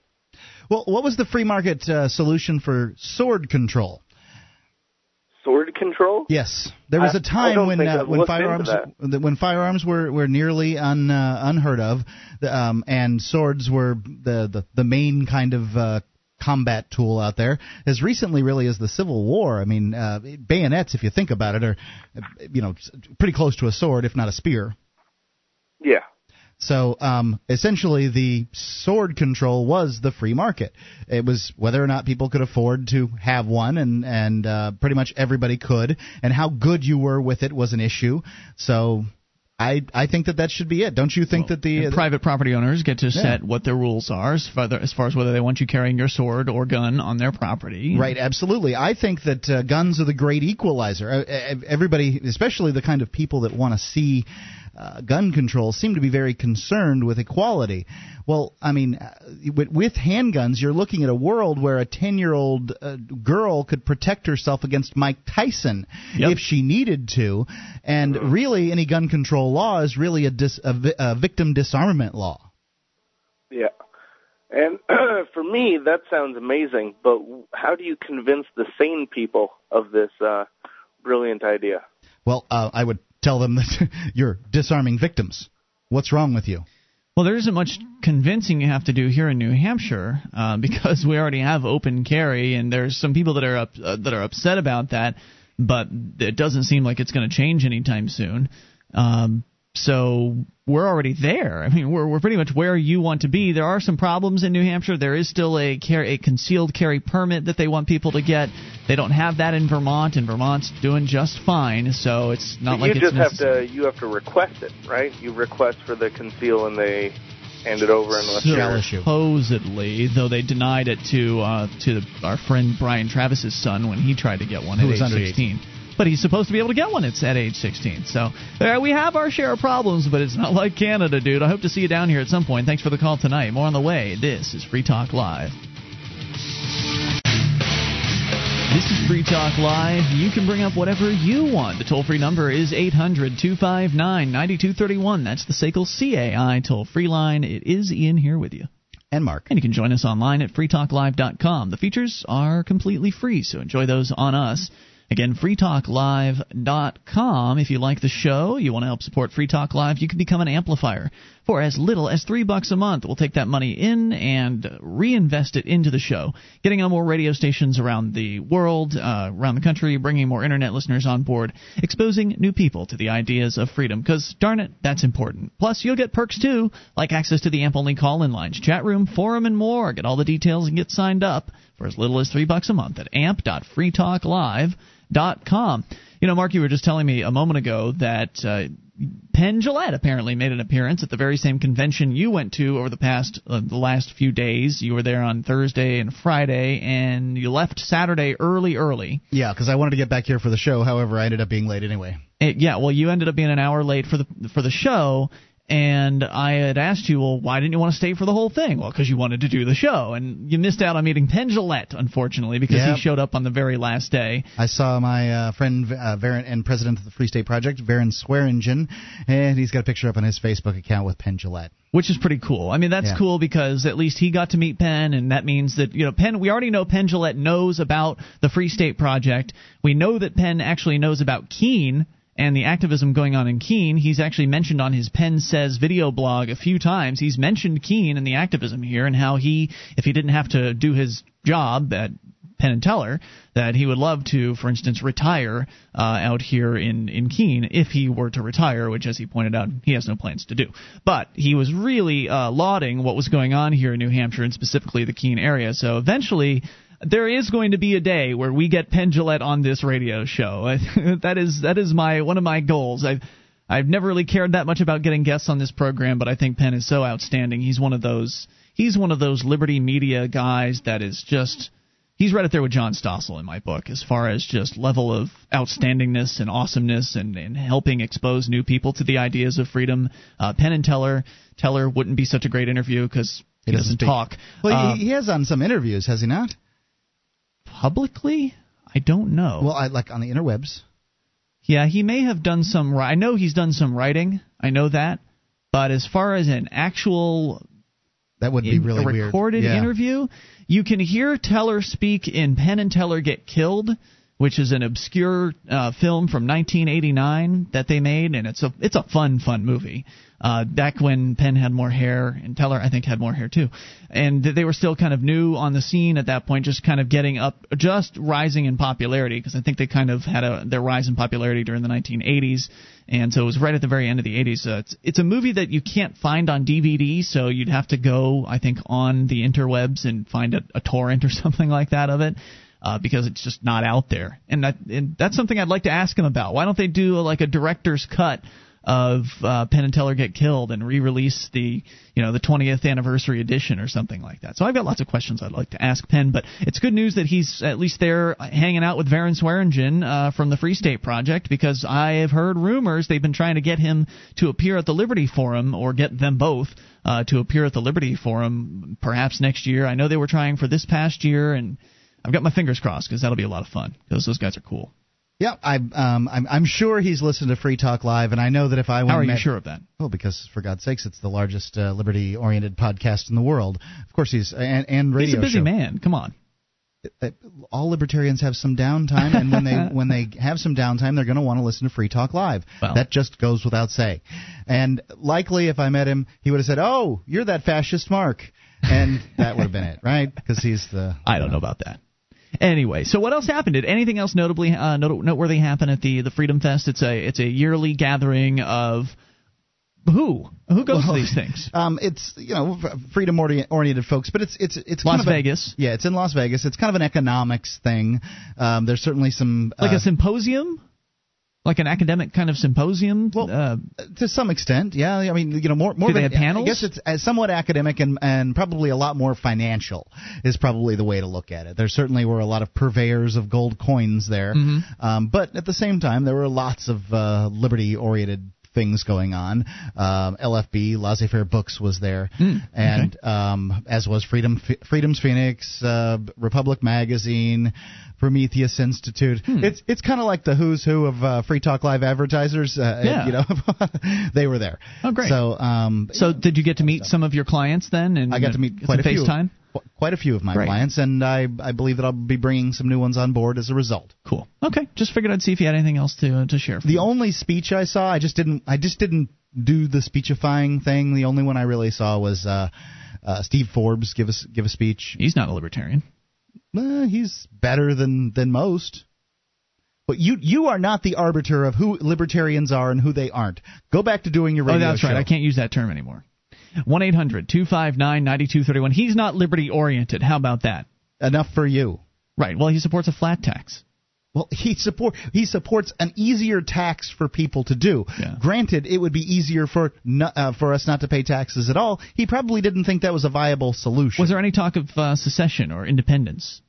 Um, certainly uh, at, at the uh, at uh, the table that I was manning for the Free State Project. Uh, if, oh, cool. If if now the Free State Project does not endorse secession or independence and in, No, no, um, no. Uh, uh, for uh, uh, New Hampshire. However, people asked me the question and I answered the question as I felt was appropriate for me, and I made it clear that um, that was the case. But uh, you know, we got a, got a few sign-ups, I believe. I certainly encouraged quite a few people to sign up beyond that, and got a lot of uh, people signing up. All right, signing up here's the most important question. How was the female attendance compared to some of the gatherings here in New Hampshire? Um, compared to the gatherings here, yeah, like certainly nothing compared to PorcFest. Okay. Um, it Like was 30, 70, 30? Yeah, it was probably closer to 70-30, and I'd give PorcFest a 60-40. 60 40. Okay. 1 800 259 9231 to Tennessee. We talked to Joel. You're on Free Talk Live. Hey, Joel. Hey guys, how's it going? What's on your mind tonight? Um, nothing much. The other night I finished up a fantastic book by Walter Block called The Privatization of Roads and Highways. Oh, okay. He wrote a whole book about that. That's great. Oh no, yeah, yeah, he did. About 400 pages worth actually. Wow. Yeah, it's it's excellent though. I mean, I I read it in like one week, and generally I'm a pretty slow reader, but the book just engulfed me, and I and he basically refutes any kind of points that any road socialist made on uh you know the bureaucratic mismanagement of roads right now. Especially here in uh, Tennessee, we we got some pretty pretty bad roads over here. So, does he basically address all of the objections that could possibly come up about private roads? Oh yeah, yeah, absolutely. He he uh he he he, he uh, debunks everything. So, including the uh, the ludicrous ones where somebody will buy all the roads around your house and trap you there, that kind of stuff. yeah, yeah, Yeah, he actually says like, uh, and, and there he refutes that by saying that you would have like no one would buy land and, and no one would buy a house. Sorry, someone beeped in my, on my phone, but he said no one would buy a house unless they knew that they could have proper access out of it. Yep, yep you know, that's right. And but of course, you get the people saying, "But what about the people that don't know? uh, But what about the people that buy a house and uh, you know don't know about the access?" Well, You'd think it'd be pretty boilerplate. Oh, wait a second. Yeah. um, the uh, up here in New Hampshire, road access can be a real issue because a lot of the property, uh, the plots, were drawn up before well roads came through and roads will change i mean it's been 300 years here Mm-hmm. and uh, you know road access is a big issue and it is the first thing you look for i'll grant you down in sarasota florida when i bought my house i didn't pay much attention to road Yeah. access i was pretty confident i'd have it but it's an entirely different scenario so if road access is an issue don't worry your real estate agent will handle it So you're recommending it. What was it called again? Walter Block. What was the book? The privatization of roads and highways. Very good, sir. Any other thoughts tonight? Uh, no, that's it. You guys do a great. You guys have a great show, though. Thank you for the call. I appreciate hearing from you. Let's check in real quick with Mothers Against Drunk Driving and what they have to say about lowering the drinking age. We brought you some select quotes from a, a police chief in Colorado that actually had the courage to come out and say, let's reduce the drinking age to at the very least 18. Uh, according to MADD, who you can always count on for status nonsense. Emily Tompkins, spokeswoman for MADD, says the national organization agrees that binge drinking is on the rise, but allowing 18 year olds legal access to alcohol isn't the solution. She says by passing that 18 year old drinking age, it also passes the underage drinking issue to high school administration to deal with. What kind of fantasy world do you have to live in to to make a statement like that? Right. As though high schools aren't dealing with underage drinking right now? High schools are dealing with underage drinking. Kids are drinking at high schools. They're drinking in the parking lots. They're drinking after high school. Their kids are drinking. So high schools are dealing with that issue today. I can tell you, when I was in high school, I was getting alcohol. Sometimes I had it on the campus. Um, Not that I was drinking it on the campus. I, Mm-hmm. It's been done. It, it's certainly been done. I just didn't do it. It wasn't my, uh, you know, druthers. Yeah. But it it's been done, and the idea that uh, lowering the drinking age means that the that uh, high school administrations wouldn't have to would have to deal with it, and now it doesn't. That's ludicrous. We are out of time. It has been Ian here with you. And Mark. And you can join us online between now and tomorrow night's show at freetalklive.com.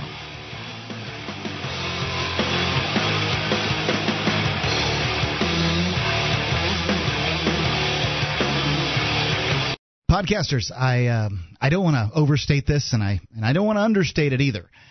I had a conversation with Jason Osborne, and uh, of course, you know his his sponsorship of Free Talk Live is uh, it's like any other advertising. He'd like to see some results, and probably Sekel CAI doesn't see results too well because well, it's a collections company. What are they going to get out of a, a podcast like this? Yeah, it's not exactly a business show. Yeah, they're they're not selling uh, debt relief, and they're not selling. as a matter of fact, they're selling the opposite of debt relief, and uh, they're they're not selling you know penis, penis growth pills or or whatever that uh, so is so common on radio. But right now, Jason Osborne is sort of using as a test, perhaps, or maybe he just wants a, a whole bunch of people to sign up for uh, ThinkTwiceNews.com, but he wants a whole bunch of people to si- sign up as uh, subscribers for ThinkTwiceNews.com. It doesn't cost you anything. It's just a. Uh, It's a YouTube subscription, It's a YouTube subscription. which is easy to do. You, Yes. They've got a button on their page, right? Uh, yeah, right. It's right there on the page at ThinkTwiceNews.com. I would encourage you, if you consider Free Talk Live to be a valuable service, to uh, go and do this. Um, I, If you if you appreciate uh, Jason Osborne and everything that he's done for this program, uh, he has been the primary sponsor of Free Talk Live for a long time. We're Yeah. talking years here. a couple of years now. And so uh, Jason Osborne, and not only is he a sponsor of Free Talk Live, we should also mention he's out there sponsoring other shows. He's uh, behind Gard. I believe he's still uh, sponsoring Gardner's show. Yep. And uh, ThinkTwiceNews.com. and uh, he's a producer of Think Twice News. Yep. Uh, so Barry Barry Cooper's uh, Never Get Raided. That's right. He was behind that as producer as well. So ba- Jason Osborne is somebody who takes his money and he puts it where his mouth is. He really does love liberty, and he's willing to put.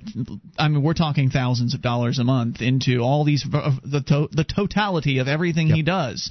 Uh, he takes most of his paycheck basically and puts it into to liberty activism. And so, Think Twice News is his newest thing, and would love to have you go over there and click the subscribe button. Yeah, in a couple of years, perhaps Free Talk Live will be able to uh, fly on its own, but uh, we still need the, uh, the, the the motherly wings of SACL CAI right now, and I would encourage you to go over to thinktwicenews.com and subscribe today, please. But besides that, it's great product. I mean, yeah, it, oh yeah, I, I, I don't want to diminish the product at all.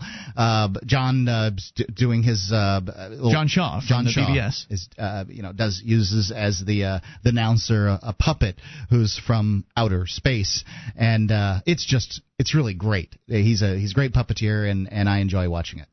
Yep, uh, and the PorcFest videos are just now starting to hit over at Think Twice News. Yeah, there's several, uh, including a Gardner Goldsmith interview is going. The Fed up. one's going to come out at some point. Yeah, so there's there's I a hope. lot of content being released this week, and you'll be on the receiving end of it. And I would encourage you to subscribe. Yep, ThinkTwiceNews.com. Thank you. Attention, all active duty members and veterans of the U.S. military.